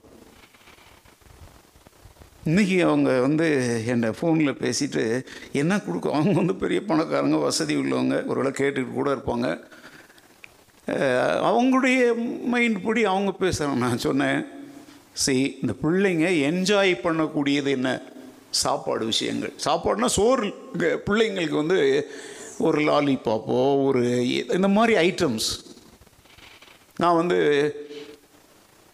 சும்மா என்ன கிறிஸ்மஸ் கார்டு இதை கொடுத்தா அந்த கார்டை அதிகம் அது.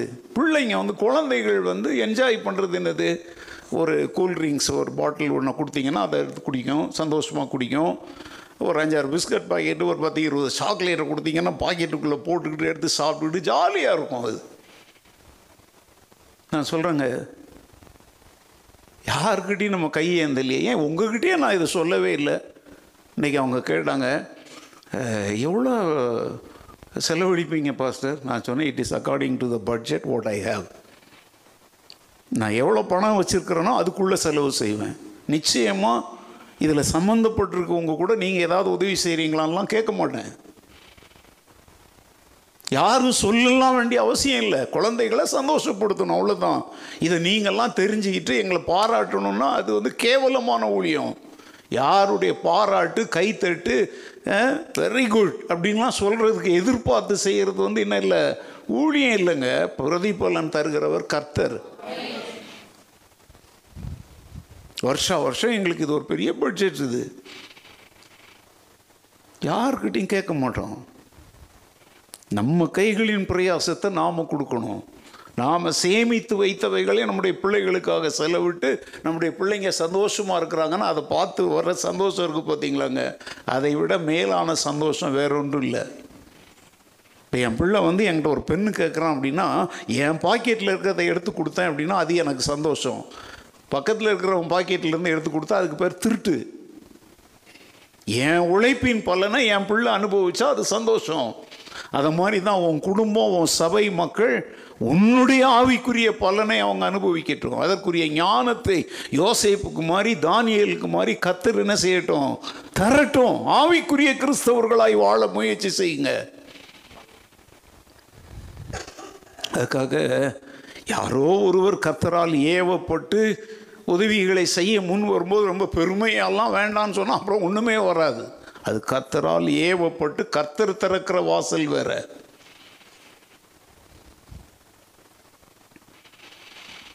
ஆவிக்குரிய மனிதர்களாய் நடக்க பழகிட்டோம் அப்படின்னாலே வாழ்க்கை வந்து அப்படியே லகுவாக இருக்கும் பஞ்சு மாதிரி இருக்கும். பாரங்கள் வருங்க. நீங்கள் ஆண்டவரை சற்று நேரம் துதித்து அவர் செய்தவைகளுக்காக நன்றி சொன்னீங்க அப்படின்னா அந்த பாரம்லாம் எங்கே போச்சுன்னே தெரியாது. எப்போதுமே பாரம் சுமந்துக்கிட்டு தலைவலி தலைவலின்னு அறையிறவங்கள ஒன்றும் செய்ய முடியாது. ஏங்க சுமந்து காக்கும் இயேசுவிடம் சுமைகளை இறக்கி வைத்திடுவோம். அவர் உங்களை விசாரிக்கிறவரானபடியால் உங்கள் கவலைகளை எல்லாம் அவர் மேல் வைத்து விடுங்கள். செய்ய வேண்டியதை அவர் செய்வார். அவர் எவ்வளவு செய்கிறாரோ என்ன செய்கிறாரோ அதில் திருப்தி அடைங்க. லேலுயா இதெல்லாம் நான் வந்து எப்படி கற்றுக்கொண்டேன் அப்படின்னு தெரில ஆதி ஆமத்துலேருந்து வெளிப்படுத்தல் வரைக்கும் தேவ பிள்ளைகளை அவர் வழிநடத்தின விதங்களை வாசிக்கும் பொழுது தியானிக்கும் பொழுது இந்த எப்படி நம்ம ஒரு பழத்தை சாப்பிடும்போது அதனுடைய ஜூஸ் நமக்குள்ளே இறங்குதோ அதை மாதிரி இந்த அனுபவங்கள் இந்த சத்தியங்களெல்லாம் வசனத்தை தியானம் பண்ண தியானம் பண்ண மாடு எப்படி புல் செடி கொடிகளெல்லாம் சாப்பிட்டுட்டு ஒரு இடத்துல வந்து படுத்துருக்கும். அது பாட்டு என்ன செய்யும்? அசை போடுற மாதிரி எப்போதும் வேதாகம பக்தர்கள் கத்தருடைய வாழ்க்கை இயேசு கிறிஸ்துவனுடைய முன்மாதிரி ஆதி அப்போ சிலர்களுடைய முன்மாதிரியை நீங்கள் தியானம் பண்ண தியானம் பண்ண அந்த ஜூஸ் உங்களுக்குள்ளே போய்கிட்டே இருக்கும். ஹலோ? ஜூஸ்னால் என்னது? சிந்தனைகள் எண்ணங்கள் சத்தியங்கள் வெளிப்பாடுகள். ஆவிக்குரிய மனிதர்களுக்கு தாங்க ஆவிக்குரிய ரகசியங்கள் வெளிப்படுத்தப்படும். சும்மா எப்போதும் மாம்ச மனிதனாக உட்காந்துக்கிட்டு தலையை சுரிஞ்சிக்கிட்டு ஒரு ஒரு ஒரு காரியம் வந்தோடனே ஓ என்ன பேன் கடிக்குதா? ஒழுங்காக மருந்தை வாங்கி போடு. ஒரு ஆவிக்குரியவன் எதுக்கு எடுத்தாலும் தலையை சுரிஞ்சிக்கிட்டு இருக்கக்கூடாது ஆவிக்குரியவன் இங்கே உள்ளே சிந்திக்கணும். என் ஆவியோடு கத்து இருக்கிறார். என் ஆவிக்குள்ள தேவனுடைய வசனமாகிய ஆவி இருக்குது. என் ஆவியோடு பரிசுத்த ஆவியானவர் இருக்கிறார். அந்த நேரத்தில் ஷான பொழுது என்ன செய்யணுங்கிறது ஆவியானவர் கற்றுத் தருவார். இந்த அனுபவத்தில் நீங்கள் வளர்ந்து வந்துடுங்க அப்போ போய் கண்டவங்க காலிலெல்லாம் விழ வேண்டிய அவசியம் இல்லை. சாமி மாதிரி உங்களை தான் நம்பிட்டு இருக்கிறேன். அவசர என்ன ஜெப தேவைகள்? என்ன ஜெப தேவைன்னா ஜெப தேவை. இல்லைன்னா அவசர ஜெப தேவை? உங்களுடைய அவசர ஜெப தேவைகளுக்காக எங்களை அணுகுங்கள். உங்களுக்காக இரவும் பகலும் ஜெபிக்கிறோம். கூவுறாங்களே. இந்த கூப்பாடு போடுற ஊழியர்களை விட்டு விலகுங்க முதல்ல. இரவும் பகலும் என் பிள்ளை என்னை நோக்கி கூப்பிட மாட்டானா? என்னை நோக்கி கூப்பிடு. சொல்லியிருக்காரா? நீ அறியாததும் பெரிய காரியங்களை உனக்கு உனக்கு அவங்க தனிப்பட்ட முறையில் சொல்கிறார் ஆண்டவர். என் நாமத்தினால எதை கேட்டாலும் அதை நான் என் பிதா அதை உங்களுக்கு என்ன செய்வார்? அதுதான் நம்ம சர்ச்சிலெல்லாம் இந்த டு டு டுபாங்கூர் ஊழியம்லாம் செய்கிறது இல்லை ஜெப குறிப்புகளெல்லாம் பின்னால் ஒரு பெட்டி வச்சுருக்குறோம் அதில் எழுதி போட்டுட்டு போங்கன்னெலாம் அங்கே ஏமாத்துறது இல்லை சொல்கிறீங்க ஜெபிக்கிறோம். நீங்கள் சொல்லாட்டலும் ஜெபிக்கிறோம். போன வாரம் ரெண்டு பேர் தங்களுடைய வறுமையை குறித்தே பேசியிருந்தாங்க தெரியுமாங்க? நான் உங்களுக்காக ஜெபம் பண்ணேன். ஏன்னா நானும் இந்த வறுமையின் பாதையெல்லாம் கடந்து வந்தவன். நீங்கள் வந்து நம்முடைய சர்ச் குரூப்பில் என்னுடைய நாற்பதாவது வருட ஊழியத்திற்கு நம்ம ஒரு மீட்டிங் நடத்தினோம் பார்த்தீங்களா? அதுக்காக ஒரு வீடியோ ஒன்று தயாரித்தாங்க அதாவது என் படங்களெல்லாம் அங்கங்கே காட்டி அது வந்து பிரசங்கம் கிடையாது. அது வந்து என் வாழ்க்கை வரலாற்றே. இன்றைக்கி ஒரு ஊழியக்காரர் என்ன பண்ணியிருக்காருன்னா அதை எடுத்து அவர் யார் தெரியுமா? ஊரெல்லாம் என்னை பற்றி அவமானப்படுத்தினவர். அவருக்கு என் மேலே அவ்வளோ பொறாம. அவரே இன்னைக்கு ஒரு குரூப்பில் போட்டிருக்கிறார். இந்த வீடியோவை எடுத்து. அதில் வந்து நான் பேசலை நான் அதில் வரவே இல்லை. என்னுடைய பழைய காலத்து படங்களெல்லாம் போட்டு நான் எங்கே பிறந்தேன் எப்படி வளர்ந்தேன் எப்படி ரட்சிக்கப்பட்டேன் இதெல்லாம் அதில் விவரிச்சுக்கிட்டு போகிறாங்க ஒரு கணவனும் மனைவியும். அவர் அதில் போட்டிருக்கிறாரு. அதெல்லாம் பெருமையாக சொல்லலை தாழ்மையோடு சொல்கிறேன் இப்படி ஒரு வீடியோ இருக்குன்றதெல்லாம் எனக்கு ஞாபகத்தில் கூட இல்லைங்க. அந்த வீடியோவை குரூப்புங்களில் போட்டுட்டு தயவு செய்து நான் அவர் சொல்கிறார் பச்சையாக சொல்கிறார் இந்த பெங்களூர் பட்டணத்தில் இப்படிப்பட்ட ஒரு தேவ மனிதனை கத்தர் வைத்திருக்கிறார். மிஷினரி ஊழியம் என்றால் என்னன்னே நான்லாம் தெரியாமல் அலைஞ்சிட்டு இவருக்கு விரோதமாக எத்தனையோ குரூப்புங்களில் நான் போஸ்ட் போட்டிருக்கிறேன். இவரை பற்றி அவமானமாக அவதூறாக நான் ஊர் உலகத்துக்கெல்லாம் பேசினேன். அதே ஊழியக்காரருடைய வாழ்க்கை வரலாற்றை நான் கண்டபோது தான் என் கண்கள் திறக்கப்பட்டுச்சு. ஆண்டவரே இந்த மனிதனை போல என்னை மாற்றும் நான் ஜெபிச்சுட்டு நீங்களாம் இந்த வீடியோவை பார்க்கணும்னு சொல்லி இந்த குரூப்பில் நான் இதை போடுறேன். தயவு செய்து நேரம் எடுத்து இந்த வீடியோவை எல்லாரும் என்ன செய்யுங்க? பாருங்க எங்கள் காலங்கள் வருங்க. அந்த மனுஷன் என்னை தூசிச்சுட்டு அலைஞ்ச போதெல்லாம் நான் ஒன்றும் செய்யலை. என் முன்னாடிலாம் ஒரு தூசியை போன்றவர். ஊதி தள்ளிடுவேன். ஆனால் நான் ஒன்றும் செய்யலை. கர்த்தாவே நீங்கள் பார்த்துக்கோங்க. இன்னைக்கு அதே நபர் என் வாழ்க்கை வரலாற்றினுடைய வீடியோவை எனக்கு அவர் இன்னைக்கு செஞ்ச உதவி என்ன தெரியுமா? இப்போ நானே போய் இன்டர்நெட்டில் அதெல்லாம் தேடி கண்டுபிடிக்கிறதுக்கெலாம் எனக்கு தெரியாது. நான் அந்த அளவுக்குலாம் இன்டர்நெட்டில் பழகலை. இப்போ அந்த லிங்க்கை நான் என்ன பண்ணியிருக்கேன் தெரியுமாங்க? இன்டர்நேஷ்னல் லெவலில் இருக்கிற என் கான்டாக்ட்ஸ் எல்லாருக்கும் அனுப்பி வச்சுருக்கிறேன். ஒரு அஞ்சு நிமிஷத்தில் ஆஸ்திரியா நாட்டிலேருந்து ஒருத்தங்க வந்து அந்த முக முகவுரையை கேட்டுட்டு அதை நிறுத்திட்டு எனக்கு ஒரு வாய்ஸ் மெசேஜ் அனுப்பியிருக்கிறாங்க. பாஸ்டர் முக உரையிலேயே நீங்கள் யார் அப்படிங்கிறத அவங்க விவரிக்கிறாங்க. எனக்கு ஆனந்தம் தாங்க முடியலை. உங்களுக்கு இன்னும் ஆண்டவர் நீடித்த ஆயுளையும் நல்ல சுகத்தையும் தரும் அப்படின்னு ஒரு பெரிய செய்தி அனுப்பிட்டு இனிமேல் தான் நான் முழுமையான அந்த வீடியோவை பார்க்க போகிறேன் இப்போ நான் இறங்கி வர்றதுக்கு முன்னாடி நடந்ததுங்க. இதை நான் எதற்காக இந்த இடத்துல இதை சொல்கிறேன் தெரியுமா? என்னுடைய அந்த வாழ்க்கை வரலாற்று பாருங்கள் யா அப்படியே பணத்துலலாம் நான் உருண்டு வரல. அதிலே சொல்கிறாங்க பணபலமோ கல்வி. நான் ஒன்றும் பெரிய பட்டதாரியெல்லாம் வெளியே வரல. வெறும் எஸ்எஸ்எல்சி படிச்சுட்டு தான் வெளியே வந்தேங்க ஊழியத்துக்கு வரும்போது. இன்னைக்கு என் பின்னாடி இருக்கிற பட்டங்கள் எல்லாம் கத்தர் கிருபையாய் தந்தது. அது அந்த பட்டங்களை வச்சுக்கிட்டலாம் இப்போ நான் என்ன பட்டம் பெற்றிருக்கிறேன்ட்டா என் நம்பி நீங்கள்லாம் என் பிரசங்கத்தை கேட்டுக்கிட்டு இருக்கிறீங்க. அப்படியா?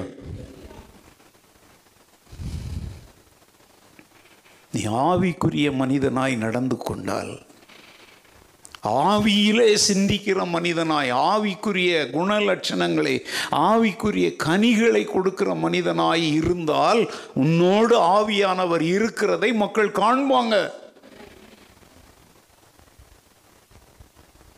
நீ போய் வலிய வலிய கூப்பிட்டு என்ன பாரு ஏன் எதை பாருல நீ சொல்ல வேண்டிய அவசியமே இல்லைங்க. உன் போதனையாக இருக்கலாம் உன் சாதனையாக இருக்கலாம். ரெண்டுலேயும் யார் இருக்கணும்? பரிசுத்த ஆவியானவர் இருக்கிறதை மக்கள் காணணும் கேட்கணும். ஆண்டவர்கிட்ட கேளுங்க ஆண்டவரே. கிறிஸ்மஸ் கொண்டாடுறோம் புத்தாடு கொண்டாடுறோம். அது வர வரும் போயிடும் அதுக்கப்புறம். இருபத்தாறாம் தேதி கிறிஸ்மஸ் கார்டு ஒன்றுக்கும் யூஸ் ஆகாது. ஆனால் உன் வாழ்க்கை நித்தியம் வரைக்கும் பேசிக்கிட்டு இருக்கோம்.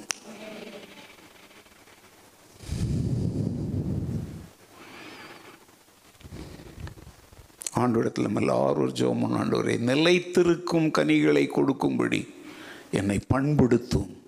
என்னை பக்குவப்படுத்தும். என்னை உடையும். என்னை உருவாக்கும். என்னை சுத்தம் செய்யும். அல்லேலூயா. நான் ஆண்டவர்கிட்ட நான்லாம் எப்போதும் அப்படி தான் ஜெபிச்சிட்டே இருக்கிறேன். என்ன தான் வேணும்னு எனக்கு ஒன்றும் எதுவுமே தேவையில்லைங்க. ஒன்றுமே தேவையில்லை. என்ன தரல ஆண்டவர்? என்ன குறை வச்சிருக்கிறாரு? உங்கள் பார்வையில் வேணா அவங்கக்கிட்ட இருக்கிறதெல்லாம் இவருக்கு எனக்கு அது தேவையில்லைங்க. அவங்க பந்தாவுக்காக கூட வாங்கி வச்சிருப்பாங்க.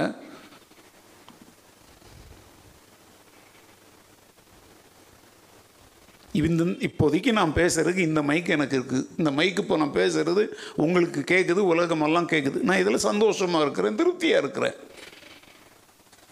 இன்னொருத்தர் வந்து அப்படி கையில் பிடிச்சிக்கிட்டு காதில் மாட்டிக்கிட்டு இருக்கிறாருன்ட்டு அதை நான் வேணும்னு விரும்புகிறேன்னா நான் ஆடம்பரத்தை விரும்புகிறேன்னு அர்த்தம். அவசியமானவைகளை தந்து வழி நடத்துகிறவர் என் தகப்பன். ஆடம்பரம் வந்து அவரே விரும்பி தந்தால் அது அவருடைய விருப்பம். நம்ம பிள்ளைங்க வந்துங்க ஸ்கூலுக்கு புறப்படுறாங்க. என்னை இப்படி என்னது என்ன மேக்கப்பா என்னை இப்படி மேக்கப் பண்ணு அப்படி மேக்கப் பண்ணுன்னு பிள்ளை கேட்குதா வெளியே அனுப்பும்போது நீங்கள் விரும்பி அதை மேக்கப் பண்ணி அனுப்புகிறீங்க அதுக்கு எப்படி சடை போடணும்? அதுக்கு எப்படி அதை யார் முடிவு செய்கிறா அதை மாதிரி என்னை அலங்காரமாக வச்சுக்கிறதா? என்ன மாதிரி டிசைனில் என்ன மாதிரி வைக்கணுங்கிறதெல்லாம் என் தகப்பன் என் எஜமான் முடிவு செய்யணும். அல்லலுயா இப்போ கூட சொல்கிறாங்க வீட்டில் அஞ்சாறு கோட்டு கிடக்குது. ஏன் இப்போ உல்லாச பைபிள் ஸ்டடிலையும் போட்டு தேவை இருந்தால் குளிர் குளிர் இருந்தால் போ கோட்டெலாம் நான்லாம் போட்டேன்னா குளிர் இருந்தால் போட்டுக்குவோம் அவ்வளோதான் நான் கோட்டு போட்டு பிரசவம் பண்ணி ரசிக்கிற மக்களை விட சாதாரண ஒரு சட்டையில் அப்படியே கேஷுவலாக ஒரு நண்பனோடு நண்பன் பேசுகிற மாதிரி நான் பேசுகிறது தாங்க மக்கள் விரும்புகிறாங்க நீங்களாம் நிறைய பேர் அற்பத்தனமான மாம்சீகமான காரியங்களை விரும்பிக்கிட்டு ஆவிக்குரியவங்க நிரூபிக்க மாட்டுறாங்க நான்லாம் ரொம்ப மனநொந்து நொந்து போயிடுறேன். நிறைய பேர் ஆவிக்குரியவங்க நினச்சி தான் நான்லாம் பழகுறேன். எல்லாரையுமே அப்படி தான் பார்க்குறேன் ஆனால் அவங்க மாம்சத்தின் காரியங்களையே மனதில் வைத்து கொண்டு வாழும் பொழுது பழகும் பொழுது ஐயோ ஆவிக்குரிய தன்மையை உங்களிடத்தில் காண முடியலையே அப்படிங்கும்போது இருதயம் காயப்படுது. எங்கள் மனிதனாகிய எனக்கே அது என்னையே குறித்து கூட சொல்கிறேங்க நான் ரொம்ப ஆவிக்குரியவன் நினச்சி சிலர் என்கிட்ட பழகிருப்பாங்க அந்த சமயம் பார்த்து நான் ஒரு கோவப்பட்டிருப்பேன். இல்லை என்னுடைய ஒரு ஆவிக்குரிய கனியை நான் வெளிப்படுத்தாமல் போயிருப்பேன். அட போயா இவரை போய் நம்ம ஒரு பெரிய பக்தியாம் பக்திமான் பரிசுத்தவான் நினச்சோமேன்னு நான் கூட சிலருக்கு என்னவா இருந்திருப்பேன்? இடரலா இருந்திருப்பேன். ஆவியானவர் என் கூட இருக்கிறார்னா நான் ஆவிக்குரிய மனிதனாக வாழணும். உலகத்தை வெறுக்கணும். அனித்தியமானவைகளின் மேலே என் கண்களை நான் வைக்கக்கூடாது. இல்லாமற் போகும் பொருள் மேல் என் கண்களை நான் என்ன செய்யக்கூடாது? பறக்க விட நீங்கள் என் பைபிள் ஸ்டடியெல்லாம் நீ நடத்தலை. என்னை ஆண்டவர் நடத்துகிற விதமாக நான் பேசிகிட்டு இருக்கிறேன்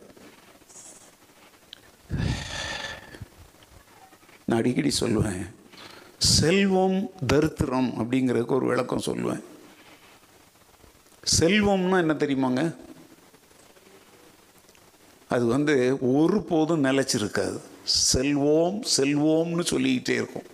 நீ செல்வம் செல்வம் செல்வம்னு சேர்த்து வைப்ப அது டாக்டர்கிட்ட செல்வோம் போலீஸ்காரன்ட்டு செல்வோம் வக்கீல்கிட்ட செல்வோம் ரவுடிக்கிட்ட செல்வோம் கடன்காரர்கிட்ட செல்வோம் அண்ணன் தம்பி அக்கா தங்கச்சி அள்ளிக்கிட்டு போகிறதுக்கு செல்வோம்னு அது போயிட்டே இருக்கும். ஆனால் தரித்திரம் எப்படி தெரியுமா? தரித்து இருக்கும். போனாலும் என்ன செய்யாது? என்னம்மா? போவாது. நான் எப்பவும் சொல்கிறேங்க நான் செல்வத்தையும் விரும்பலை தரித்திரத்தையும் விரும்பலை. அன்றன்றுள்ள அப்பத்தை மாத்திரம் எனக்கு தாருன்னு ஆண்டவர்கிட்ட கேட்குறேன் ஆகூர் அப்படி தானே ஜெபித்தான் ஆண்டவரே. நீர் எனக்கு தரித்திரத்தை கொடுத்தா நான் உண்மை மறுதளிச்சிடக்கூடாது ஒருவேளை நீர் எனக்கு நிறைய செல்வத்தை கொடுத்து என் இருதயம் பெருமை கொன்றாதபடி என்ன அருமையான ஜெபம் நீதிமொழிகளில் ஜெபிக்கிறான் யாராவது படிச்சிருக்கீங்களா அந்த வசனத்தெல்லாம்? ரெண்டு மனு உம்மிடத்தில் கேட்கிறேன். எத்தனை மனு? மனுன்ற வார்த்தை அங்கே போட்டிருக்காங்க. ஐ மேக் டூ பெட்டிஷன்ஸ் லால் வறுமை தரித்திரத்தில் நான் மாட்டிக்கிச்சு. உண்மை என்ன பண்ணிடக்கூடாது? மறுதளிச்சிடக்கூடாது இல்லை அளவுக்கு மீறி செல்வம் குமிஞ்சி என் இருதயம் அகங்காரம் கொண்டு பெருமை கொண்டு நான் உண்மை விட்டு என்ன செஞ்சிடக்கூடாது? விலகிடக்கூடாது. அதனால என் மனு என்ன தெரியுமா? அன்றன்றுள்ள தேவையை எனக்கு என்ன செஞ்சால் போதும்? தந்தால் போதும். அதனால தான் ஆண்டவர் கூட ஜெபிக்க கற்றுக் கொடுக்கும்போது எப்படி ஜெபிக்க கற்றுக் கொடுத்தார் தெரியுமா? அன்றன்றுள்ள அப்பத்தை எங்களுக்கு அது செல்வமும் இல்லை தரித்திரமும் இல்லை. எங்கள் அன்றன்றுள்ள அப்பம்ங்கிறது என்னது? அது செல்வம் இல்லை. தரித்திரமும் இல்லை. இஸ்ரவேல் மக்களுக்கு மன்னாவை கொடுத்தார். ஒரு வாரத்திற்குரிய மன்னாவை கொடுத்தாரா? அன்றன்றைக்குரிய மன்னாவை அன்றன்றைக்கு காலையில் போய் அவங்க என்ன செய்யணும்? சேகரித்து அப்படின்னா ஃப்ரெஷ் மன்னா. ஏழாவது நாள் என்ன வராது? ஏன்னா அது என்ன நாள்? அன்னைக்கு மாத்திரம் அவங்க என்ன செய்யணும்? எடுத்து வச்சுக்கிறது மறுநாள் கெட்டு போகாமல் இருக்கும். ஆனால் சிலர் வந்து என்ன செய்கிறாங்க தெரியுமா? ஓய்வு நாள் அன்னைக்கும் என்னத்தை தேடி போனாங்க? மன்னாவை தேடி போனாங்க நான் அன்னைக்கு அங்கே மன்னா இருக்கலை. ஒரு சிலர் என்ன செய்தாங்க தெரியுமா? தங்களுடைய தேவைக்கு மிஞ்சி என்ன பண்ணாங்க? சேர்த்து வச்சாங்க. மறுநாள் காலையில் பார்த்தா அது என்ன ஆகிப்போச்சு புழு பிடிச்சி போச்சு. ஏங்க, தேவன் எவ்வளோ அருமையான பாடங்கள் அதில் வச்சிருக்கிறார் தெரியுமா? தேட வேண்டியவைகளை தேட வேண்டிய நேரத்தில் தேவையான அளவுக்கு மாத்திரம்தான் தேடணும். தேவையில்லாததை தேவைக்கு மிஞ்சி சேர்த்து வைத்தால் அது உன்னில் நிலைச்சு நிற்காது அது செல்வம்னு போயிட்டே இருக்கும். ஏன்னா மண்ணா அது கர்த்தர் கொடுத்தது தான். ஆனால் இவங்க பேராசையில் சேர்த்து வச்சதுனால அது என்ன ஆகி போச்சு? புழு புடுத்து போச்சு. ஆவிக்குரியவர்களாக சிந்தியுங்க. நமக்கு ஆசையும் வேண்டாம் பேராசையும் வேண்டாங்க. ஏன் தெரியுமா? நமக்கு இன்னது தேவை என்று நம்முடைய பரமபிதா அறிந்திருக்கிறார். அல்லேலூயா. ஆசையும் படாதீங்க பேராசையும் படாதீங்க. ஏன் நான் எதுக்கு ஆசைப்படணும்? என்னை எப்படி வச்சுக்கணும்னு அவர் ஆசைப்படுறாரு. என் விசுவாசம் இதாங்க. உங்கள் விசுவாசம் என்னன்னு எனக்கு தெரியாது. ஒருவேளை என்னை போல ஒரு விசுவாசத்துக்குள்ளே வந்துட்டீங்கன்னா அது ஒரு பெரிய வெற்றி தான் அல்லேலூயா. என் முன்னால் என்ன வச்சாலும் சரி ஸ்தோத்திரத்தோட புசிக்கணும். அது இல்லையே இது இல்லையே ஏய் என்ன பொம்பளை நீ? என்ன பொம்பளை? நீ கட்டிக்கிட்டு வந்த பொம்பளை தான். என்ன பொம்பளையா? என்ன வச்சாலும் சரிங்க ஸ்தோத்திரத்தோட புசியுங்க. தன் சீசர்களை ஊழியத்துக்கு அனுப்பும்போது ஆண்டவர் சொல்கிறாரு ஒரு வீட்டுக்கு போங்க உங்கள் முன்னாடி என்ன வைக்கிறாங்களோ அதை என்ன செய்யுங்க? புசிங்க. அந்த வீட்டை விட்டு புறப்படும் பொழுது அந்த வீட்டுக்கு என்ன உண்டாவதாக? சமாதானம் உண்டாவதாகன்னு வாழ்த்திட்டு வாங்க. எந்த ஊருக்காவது போகும்போது அந்த ஊருக்காரங்க உங்களை ஏற்றுக்கலையா ஒன்றும் கவலைப்படாத உன் காலில் இருக்கிற தூசியை கூட என்ன பண்ணிட்டு போயிடு. இதாங்க ஆவிக்குரிய வாழ்க்கை.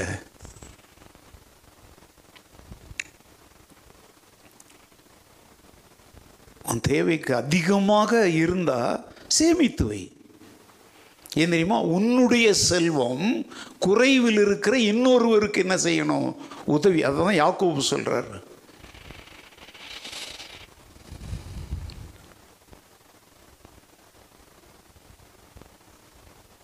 அன்றைக்கு இஸ்ரவேல் மக்களுக்கு ஆண்டு ஒரு கட்டளை கொடுத்தாரு. திராட்சை தோட்டம் போடுறேன்னு வச்சுக்கோமே.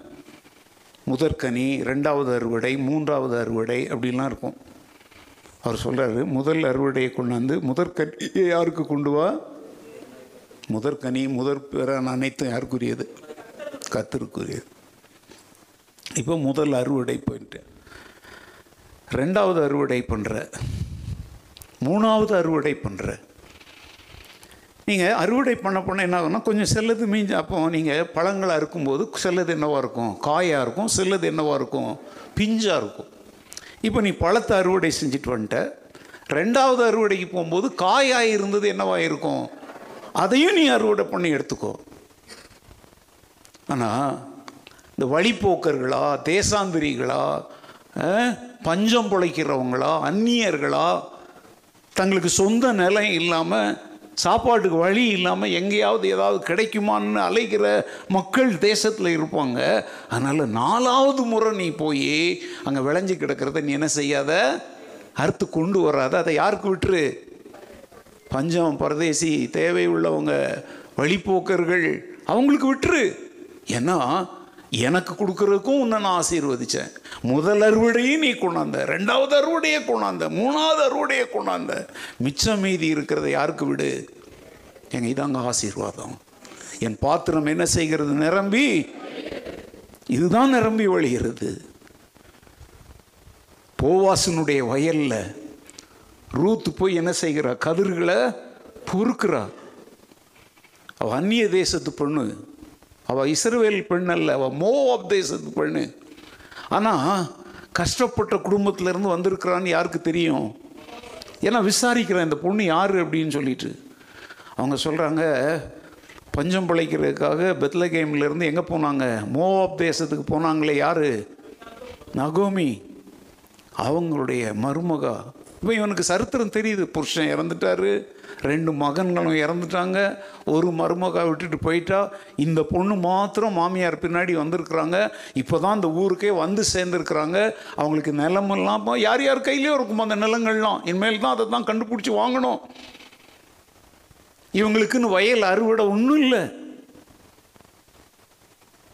அந்த போவாஸ் என்ன சொன்னால் தெரியுமா? எப்பா நீங்கள் குடிக்கிற தண்ணியில் அந்த குடங்களில் அந்த பொண்ணு தண்ணி குடிச்சிக்கிட்டோம் உங்களுக்கு அனுப்புகிறார். இவர் இவர் தான் அப்போல தான் அனுப்புகிறார் நான் உங்களுக்கு அனுப்புகிற அப்பத்தில் கொஞ்சம் என்ன செய்யுங்க. அவளுக்கும் கொடுங்க. அந்த ரூத் புஸ்தகத்தை படித்து பாருங்க. ரொம்ப அற்புதமான புஸ்தகம். அவன் என்ன சொன்னான் தெரியுமாங்க? இந்த கதிர் அறுக்கும்போது சிலது அப்படி ஒன்று ரெண்டு அப்படி கீழே விழும். அதையும் சிலர் என்ன செய்வாங்க? அப்படி எடுத்து கட்டுவாங்க. இவன் சொல்கிறான் அப்படி சிந்துறதில் என்ன செஞ்சிருங்க? அவளுக்கு பொறுக்கிறதுக்கு விட்டுருங்க. ஏன்னா அவள் கஷ்டத்தில் இருக்கிறா. எங்க இதாங்க பாத்திரம் நிரம்பி வழிகிறது இதுதான் ஆசீர்வாதம். இன்னொரு வார்த்தையில் சொல்லட்டா இதுதான் ஆவிக்குரிய சிந்தை. ஆவிக்குரிய மனிதனுடைய சிந்தையை பார்த்தீங்களா? சிந்துறதை அவளுக்கு விட்டுருங்கப்பா. அதையும் போய் நீங்கள் பொறுக்கி நிற்காதீங்க ஆவியானவர். இன்றைக்கி நம்மை ஒரு விசேஷித்த மக்களாக பண்டிகை காலம் உன் வீட்டில் ஓஞ்சி போனது காஞ்சி போனதெல்லாம் போய் கொண்டு போய் கொடுக்காத. சிறப்பு கொடுக்குறியா? கொடுக்கலனா கூட பரவாயில்ல. கொடுக்குறியா? சிறப்பானதை கொடு. நீ கொடுக்கணும். கலக்கலா ரோஸ் குக்கிலாம் கொடுக்கணும்னு சட்டம்லாம் இல்லை. நீ ஒரு பலகாரம் தயாரிக்கிற. ஏதோ ஒன்று விசேஷித்ததை செய்கிற அப்படின்னா நீ செய்யறது நீ திங்கிறதுக்காக செய்யாத. இயேசுவின் அன்பை பிறரோடு பகிர்ந்து கொள்ளணும் நீ விரும்பின அப்படின்னா மிச்சம் மீதி காஞ்சி கருவாடானது அந்த இதெல்லாம் செய்யும்போது சில எண்ணெயில் அதெல்லாம் கொண்டு போய் கொடுத்து கத்தருடைய நாமத்தை தூசிக்க வைக்காத. சிறப்பானதை கொடு. அல்லையா உன் சொந்தக்காரனுக்கு உன் அக்கா அண்ணன் அக்கா தங்கச்சி இவங்களுக்கே விருந்து போட்டுக்கிட்டு இருக்காது. வருஷம் வருஷம் அவங்க வந்து தின்னுப்ட்டு வீட்டுக்கும் வாசல் கட்டிக்கிட்டு குறையும் சொல்லிட்டு போவாங்க. தங்களை விருந்துக்கு அழைக்க முடியாதவர்களை அழைங்க. கிறிஸ்மஸ் எப்படி கொண்டாடணும்னு சொல்லித்தரேன். நம்ம சபையில் எவ்வளோ ஏழைகள் இருக்கிறாங்க. கறி சாப்பாடெல்லாம் சாப்பிடாம ஆட்டுக்கறினா என்னன்னு தெரியாத எத்தனை குடும்பங்கள் இருக்கிறாங்க. பிரியாணியை செஞ்சு சாப்பிடாத குடும்பங்கள் எவ்வளோ பேர் இருக்கிறாங்க. கிறிஸ்மஸ் என்பது ஆட்டுக்கறியோடும் பிரியாணியோடும் சம்மந்தப்பட்டதில்லை ஆனால் கொண்டாடுகிற நீங்கள் அதை விசேஷித்து கொண்டாடுறீங்கள சந்தோஷம். நாட்களை விசேஷித்து கொள்கிறவன் கத்திற்காக விசேஷித்து கொள்வது. ஆனால் அதே சமயத்தில் இந்த சிறியரில் ஒருவனுக்கு எதை செய்தீர்களோ அதை எனக்கே செய்தீர்கள்னு சொல்கிறார்ல அந்த சிறியரை மறந்துடாதீங்க. அப்போ தான் ஆண்டவர் உன் கிறிஸ்மஸில் சந்தோஷப்படுவார். சிறியர் அப்படிங்கிறது யார்? அவருடைய பிள்ளைகள் தான் ஆனால் குறைவில் இருக்கிறவங்க. இந்த வாரம் ரெண்டாவது சர்வீஸில் ஒரு சாட்சி நான் சொன்னேன். ஒரு பொண்ணு வந்து ஃபஸ்ட்டு மந்த் சம்பளம் வாங்கியிருக்கிறா. அந்த சம்பளத்தை வந்து மூணு பாகமாக பிரித்து நான் வெளியில் தென்னை மரத்துக்கிட்ட நிற்கும்போது வந்தாங்க. அதில் ஒரு கவரில் எழுதியிருக்கு டூ பாஸ்டர் அப்பா. இன்னொன்று வந்து நிரப்பப்படாமல் இருக்குது ஆனால் அது பொண்ணுடைய பேர் மாத்திரம் அதில் எழுதியிருக்கு. அந்த பொண்ணு யாருன்னே தெரியாதுங்க. நான் ஓப்பனாக சொல்கிறேன் என்கிட்ட கொண்டாந்தது அப்பா அம்மா தான் கொண்டாந்தாங்க. அந்த பொண்ணு கருப்பாக இருப்பாளா சிவப்பாக இருப்பாளான்னு எனக்கு தெரியாது. ஒரு டீச்சருடைய பொண்ணு. நான் அந்த பொண்ணு இன்னும் நேருக்கு பார்த்துருப்பேன். சின்ன பொண்ணாக பார்த்துருப்பேன். இப்போ வளர்ந்துருக்குறா வேலைக்கு போயிருக்கிறான்னா நான் சமீபத்தில் பார்க்கல. அதுலேயும் கடந்த ரெண்டு வருஷமாக எங்கே நேருக்கு நேர் நம்ம பார்க்குறோம். நான் சொன்னேன் எனக்கெல்லாம் எதுக்கு பிரதர்? வந்தேன் இல்லையா? எங்கள் பொண்ணு சொல்லிட்டா என் முதல் சம்பளத்தில் அப்பாவுக்கு என்ன செய்யணும்? ஒரு பங்கு கொடுக்கணும் அப்படின்னு சொல்லிட்டு. உடனே அதை எடுத்து என் கையில் கொடுத்தாரு. எனக்கும் வேறு வழியே இல்லை.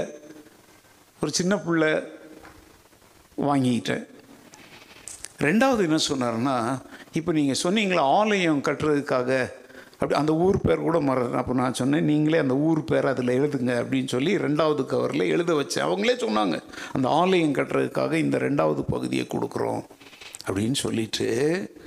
எங்கள் பொண்ணு மூணாவது பகுதியை நம்ம சபையில் தேவையில் இருக்கிற கஷ்டத்தில் இருக்கிற யாருக்காவது என்ன செய்யணும்ப்பா கொடுக்கணும்னு சொன்னான் அப்படின்னு சொல்லிட்டு அவங்களே ஒரு ஃபேமிலி பேரை என்கிட்ட சொல்கிறாங்க நானும் ஜிம்மும் கடந்த ரெண்டு மூன்று வாரங்களாக அந்த குடும்பத்தை பற்றி அடிக்கடி பேசுகிறோம் அந்த குடும்பத்துக்கு என்ன உதவி செய்யணும்னு சொல்லி நானும் ஜிம்மும் டிஸ்கஸ் பண்ணிகிட்ருக்குறோம் இவங்க சொல்கிறாங்க இந்த மூன்றாவது பகுதியை அந்த குடும்பத்துக்கு நாங்கள் கொடுக்கட்டுமா பாஸ்டர்னா எங்க அவங்க உழைச்ச சம்பளங்க அவங்க ஆனால் என்கிட்ட கேட்குறாங்க நான் உண்மையிலே சொல்கிறேன் என்னை சுற்றி நிறைய பேர் இருந்தனால நான் அழலை. என் சந்தோஷத்திற்கு ஆளவே இல்லைங்க. இந்த சபையில் உபதேசம் கேட்குற ஒரு குடும்பம் இந்த சபையில் கஷ்டப்படுகிற இன்னொரு குடும்பத்தை குறித்து அக்கறை எடுத்து தன்னுடைய முதல் மாத வருமா ஏங்க இதைத்தான் ஆண்டவர் சொல்கிறார் இந்த சிறியரில் ஒருவனுக்கு எதை செய்தீர்களோ அதை எனக்கே செய்தீர்கள். ஏங்க நான் கொடுத்தான்னா என் பிள்ளை கொடுத்தானுங்க அந்த குடும்பம் தேவையில் இருக்கிறாங்க. நானும் ஜிம்மும் அந்த குடும்பத்தினுடைய ஒரு தேவையை சந்திக்கிறத பற்றி பேசிகிட்டு இருக்கிறோம். இப்போ இப்போ கொடுக்குறவங்க என் பிள்ளைங்க தான். யாவிக்குரிய பிள்ளைங்க. இப்போ என் மகன் என் மகா யாருக்காவது கொடுத்தா அது எனக்கு எவ்வளோ சந்தோஷத்தை தரும். அதை மாதிரி ஆவிக்குரிய பிள்ளை முதல் முதல்ல வேலைக்கு வந்து முதல் மாத சம்பளத்தில் ஒரு கஷ்டத்தில் இருக்கிற ஒரு குடும்பத்துக்கு கொடுக்குறாங்க தெரியுமாங்க? இதைத்தான் இயேசு சொல்கிறார் எனக்கே செய்தீர்கள். இந்த வருஷம் கிறிஸ்மஸ் எப்படி கொண்டாட போகிறீங்க என்ன திட்டம் வச்சுருக்கிறீங்க? யாரை கூப்பிடுறதா பிளானு எந்த ஃப்ரெண்டை கூப்பிடுறதெல்லாம் இருக்கிறீங்க? ஏன் புதுசாக ஒருத்தரை கூப்பிட்டு அவங்கள ஃப்ரெண்ட் ஆக்கிக்கலாமே? வருஷா வருஷம் கூப்பிடுற ஃப்ரெண்டுக்கே போடுறத விட அந்நியரை போல அனாதைகளைப் போல ஏதோ வந்து மூலையில் உட்காந்துட்டு பழகுறதுக்கு யாருமே இல்லாமல் ஆராதிச்சிட்டு போகிற எத்தனையோ பேரை இந்த வருஷம் நீங்கள் கூப்பிட்டு அவங்களுக்கு எதையாவது செஞ்சு ஒரு விருந்து கொடுத்து அவங்கள புது நண்பர்களாக மாற்றிக்கொள்ளலாம்ல என்ன சத்தமே இல்லை. இதைத்தாங்க ஆண்டவர் விரும்புகிறார். இல்லையா நாங்கள்லாம் பெருசாலாம் கிறிஸ்மஸ்லாம் கொண்டாடுறது இல்லைங்க எங்களுக்கு கொண்டாட்டமே உங்கள் கூட தான் உங்களை உட்கார வச்சு உங்களுக்கு பிரசங்கம் பண்ணி கலடா பண்ணாமல் அமைதலாக போங்கன்னு உங்களை அனுப்புகிறேன்னா அதுதான் எனக்கு கிறிஸ்மஸ். ஏன்னா கிறிஸ்மஸ் அன்னைக்கு தான் என்னை ரொம்ப கோவப்படுத்துவீங்க நீங்கள் உங்கள் பகட்டையும் உங்கள் மெனுங்கிறதையும் காட்டுறதுக்காக ஐயோ இடித்து பிடிச்சிக்கிட்டு ஒரு கொரோனா ஒழுங்க கூட கடைப்பிடிக்காமல் அப்போது நான் விட்டுருவேன்னு நினச்சிங்களா கிறிஸ்மஸ்னால? அது கிறிஸ்மஸாக இருந்தாலும் புத்தாண்டான திட்டு திட்டு தான் அன்னைக்கு தான் நான் ரொம்ப டென்ஷன் ஆக்குவீங்க என்னைய. லேட்டாக வருவீங்க ஏன்னா மேக்கப்லாம் போடுறதுக்கு உதட்ட பிதுக்கிக்கிட்டு. எங்களுக்கெல்லாம் பெரிய கொண்டாட்டம்லாம் ஒன்றும் கிடையாது. சாதாரணமாக சில சமயம் கிறிஸ்மஸ் அன்னைக்கு சாப்பிட்றதுக்கு நேரம் இருக்காதுங்க. எங்களுக்கு கை கொடுக்குறதுக்கு. அதனால தான் நான்லாம் இப்போ சில வருஷங்களாக என்ன பண்ணுறதில்ல ஒரே போடுங்க இருந்து உங்கள் எல்லாருக்கும் வாழ்த்துக்கள். நான் வெளியே நிற்க மாட்டேன். கை கொடுக்குறதுக்கெல்லாம் வராதீங்க. எல்லாருக்கும் கை கொடுக்குற அளவுக்கு என் உடம்புக்கு சோகம் இல்லைன்னு சொல்லிடுறேன். எனக்கு கை கொடுக்குறதுக்கு துடிச்சிக்கிட்டு நிற்கிறிய கொரோனா காலத்தில் முதல்ல கையே கொடுக்கக்கூடாது. ஆனால் தன்னை கை குலுக்கி ஆவிக்குரிய குடும்பத்தில் ஒரு சகோதரனாக சகோதரியாக இதுவரைக்கும் வரவேற்கப்படாத எத்தனை ஆத்துமாக்கள் இருக்கிறாங்க? அவங்களுக்கு போய் நீ கை கொடுத்து பாரு. ஆண்டவர் சொல்கிறாரு பாஸ்டர் பெரியவர் அவருக்கு போய் கை கொடுக்கறதெல்லாம் ஒரு பெரிய மேட்ரு இல்லை எனக்கு. அற்பமாக எண்ணப்படுகிற கவனிக்கப்படாத ஒரு விசுவாசிய ஒரு புதுசாக இந்த வருஷம்தான் அவங்க வந்திருப்பாங்க சபைக்குள்ள. அவங்களுக்கு போய் ரெண்டு கை கொடுத்து மலர்ந்த முகத்தோடு ஹாப்பி கிறிஸ்மஸ்ன்னு சொல்லு. நான் சந்தோஷப்படுறதே இவ்வளோ இருக்கும்னா என் பரம தகப்பன் எவ்வளோ சந்தோஷப்படுவார். அந்த குடும்பம் அந்த ஏழை குடும்பத்துக்கு உதவி செய்கிறேன்னு சொன்ன உடனே என் கண்கள் அப்படியே கண்ணீர் வந்துச்சுங்க. என் உள்ளம் பொங்குது. ஆண்டவரே நான் பிரசங்கிக்கிற பிரசங்கெல்லாம் செத்து போகலப்பா. அது நிச்சயமாக வேலை செய்துன்னு. என் மனுஷன் நான். எனக்கே இவ்வளோ சந்தோஷமாக இருந்தா. ஏழைகள் மேல் சிறுமைப்பட்டவர்கள் மேல் திக்கற்றவர்கள் மேல் அக்கறை உள்ள தேவன் எவ்வளவா சந்தோஷப்பட்டிருப்பார். இந்த வருஷம் கிறிஸ்மஸில் உன்னை நீ சந்தோஷப்படுத்திக்காத. உன்னை சந்தோஷப்படுத்துகிறவங்கள நீ சந்தோஷப்படுத்தாத. சந்தோஷம்னா என்னென்னே தெரியாமல் கவனிப்பாரற்று விசாரிப்பாரற்று தொட தொடுறது கூட ஆள் இல்லாமல் ஒரு தோல் மேலே நான்லாம் நிறைய பேர் மேலே தோள் மேலே கை வைக்கும்போது அவங்களுக்குலாம் இப்போ பாஸ்டர் என் தோல் மேலே எங்க நான் ஒரு சாதாரண மனுஷன். கத்தருடைய நாமத்தினால் அணைக்க வேண்டியவர்கள் அணைத்துக் கொள்ளுங்கள் touching the untouched with the love of Christ நம்ம ஊழியத்தினுடைய மோட்டோவில் ஒன்று என்னது சொல்லுங்கள் reaching teaching touching with the love of Christ கிறிஸ்மஸ்க்காக காத்துக்கிட்டு இருக்காதிங்க இப்போவே டச் பண்ண ஆரம்பிங்க.